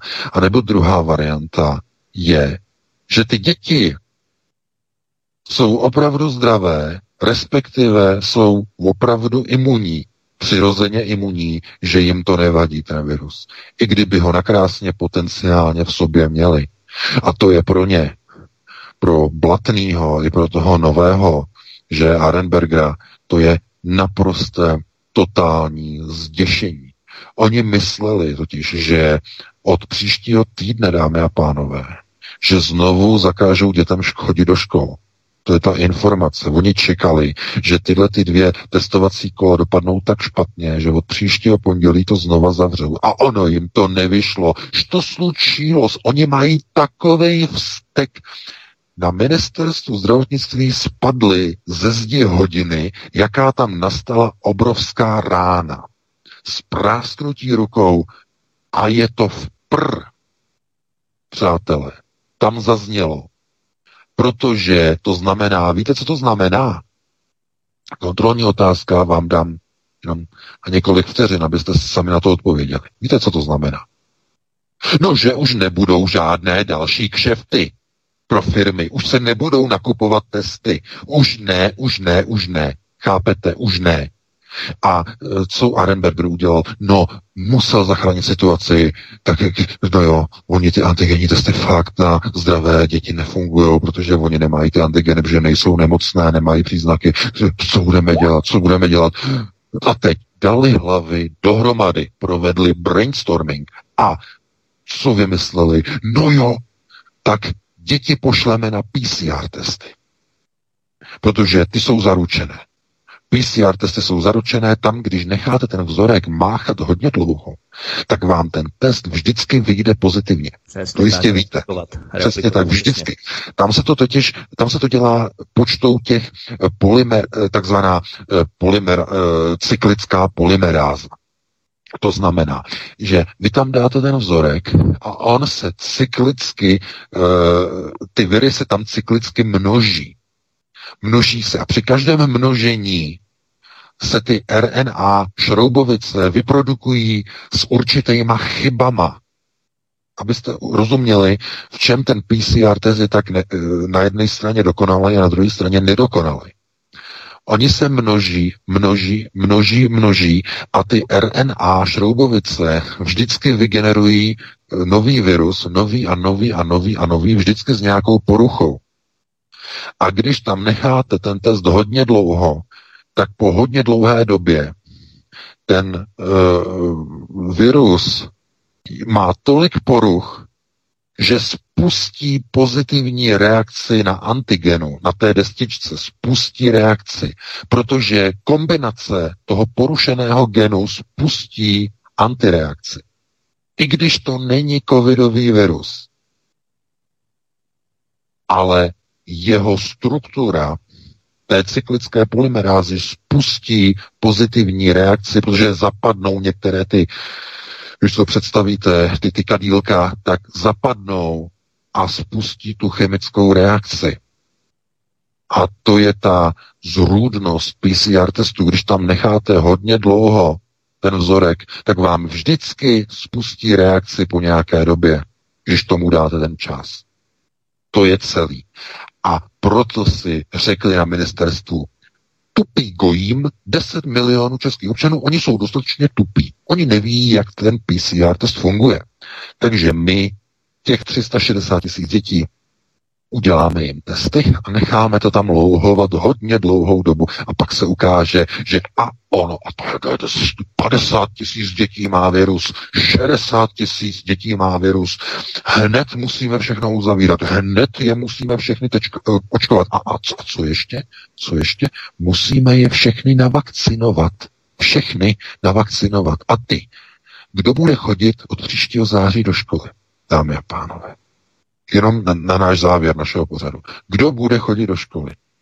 No jenom ten, kdo bude mít vakcínu, tu dětskou, která se připravuje už v, v, v, ve Pfizeru, ta dětská vakcína, co se připravuje, asi, myslím, že Pfizer.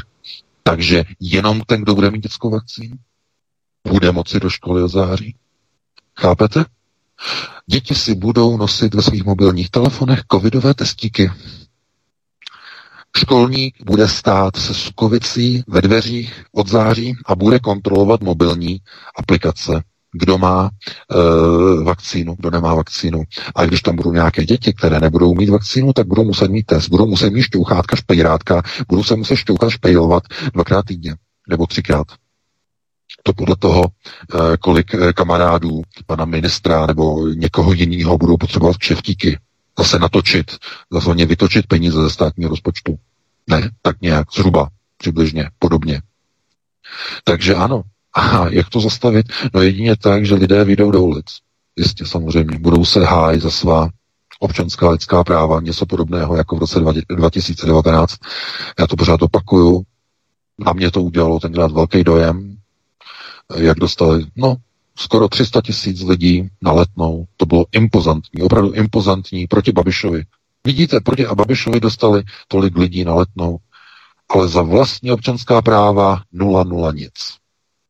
Jenom pár lidí, jenom pár skalních, kteří přijdou ke Koňovi a tam prostě ještě na ně skočí komando a začne válet na zem, že nemají správně nasazené roušky. Víte, tohleto, ano, je to tak, bohužel, bohužel, mohli bychom to kritizovat, mohli bychom o tom mluvit, mohli bychom o tom mluvit velice dlouho, ale někdy prostě zkrátka si ta společnost musí projít tím pádem až na úplné samotné dno, aby si uvědomila, že něco bylo někde špatně, ale pád na toto dno, na toto globalistické dno, o kterém my tady mluvíme, nemá vůbec nějak daleko od těch procesů z třicátých let e, s řešením e, to, co následovalo po norimberských zákonech e, z Židy.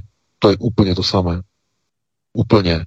To znamená naprostá likvidace, tentokrát ne, nemyšleno jako fyzická, zatím tedy, myslím, že zatím ne, ale jednoznačně likvidace lidských práv v první fázi, v první instanci, jenže pozor, přesně to platilo o Židech. U nich také nejdříve likvidovali jenom v uvozovkách ta jejich lidská práva. Jenom, by se řeklo v uvozovkách, jenom. A potom to šlo dál. Potom nemohli chodit do kin, nemohli chodit do divadel, nemohli používat tramvaje, nemohli tohleto, nesmělo, nesměli chodit do obchodu, jenom jako mezi sebou do svojich a tak dále a tak dále.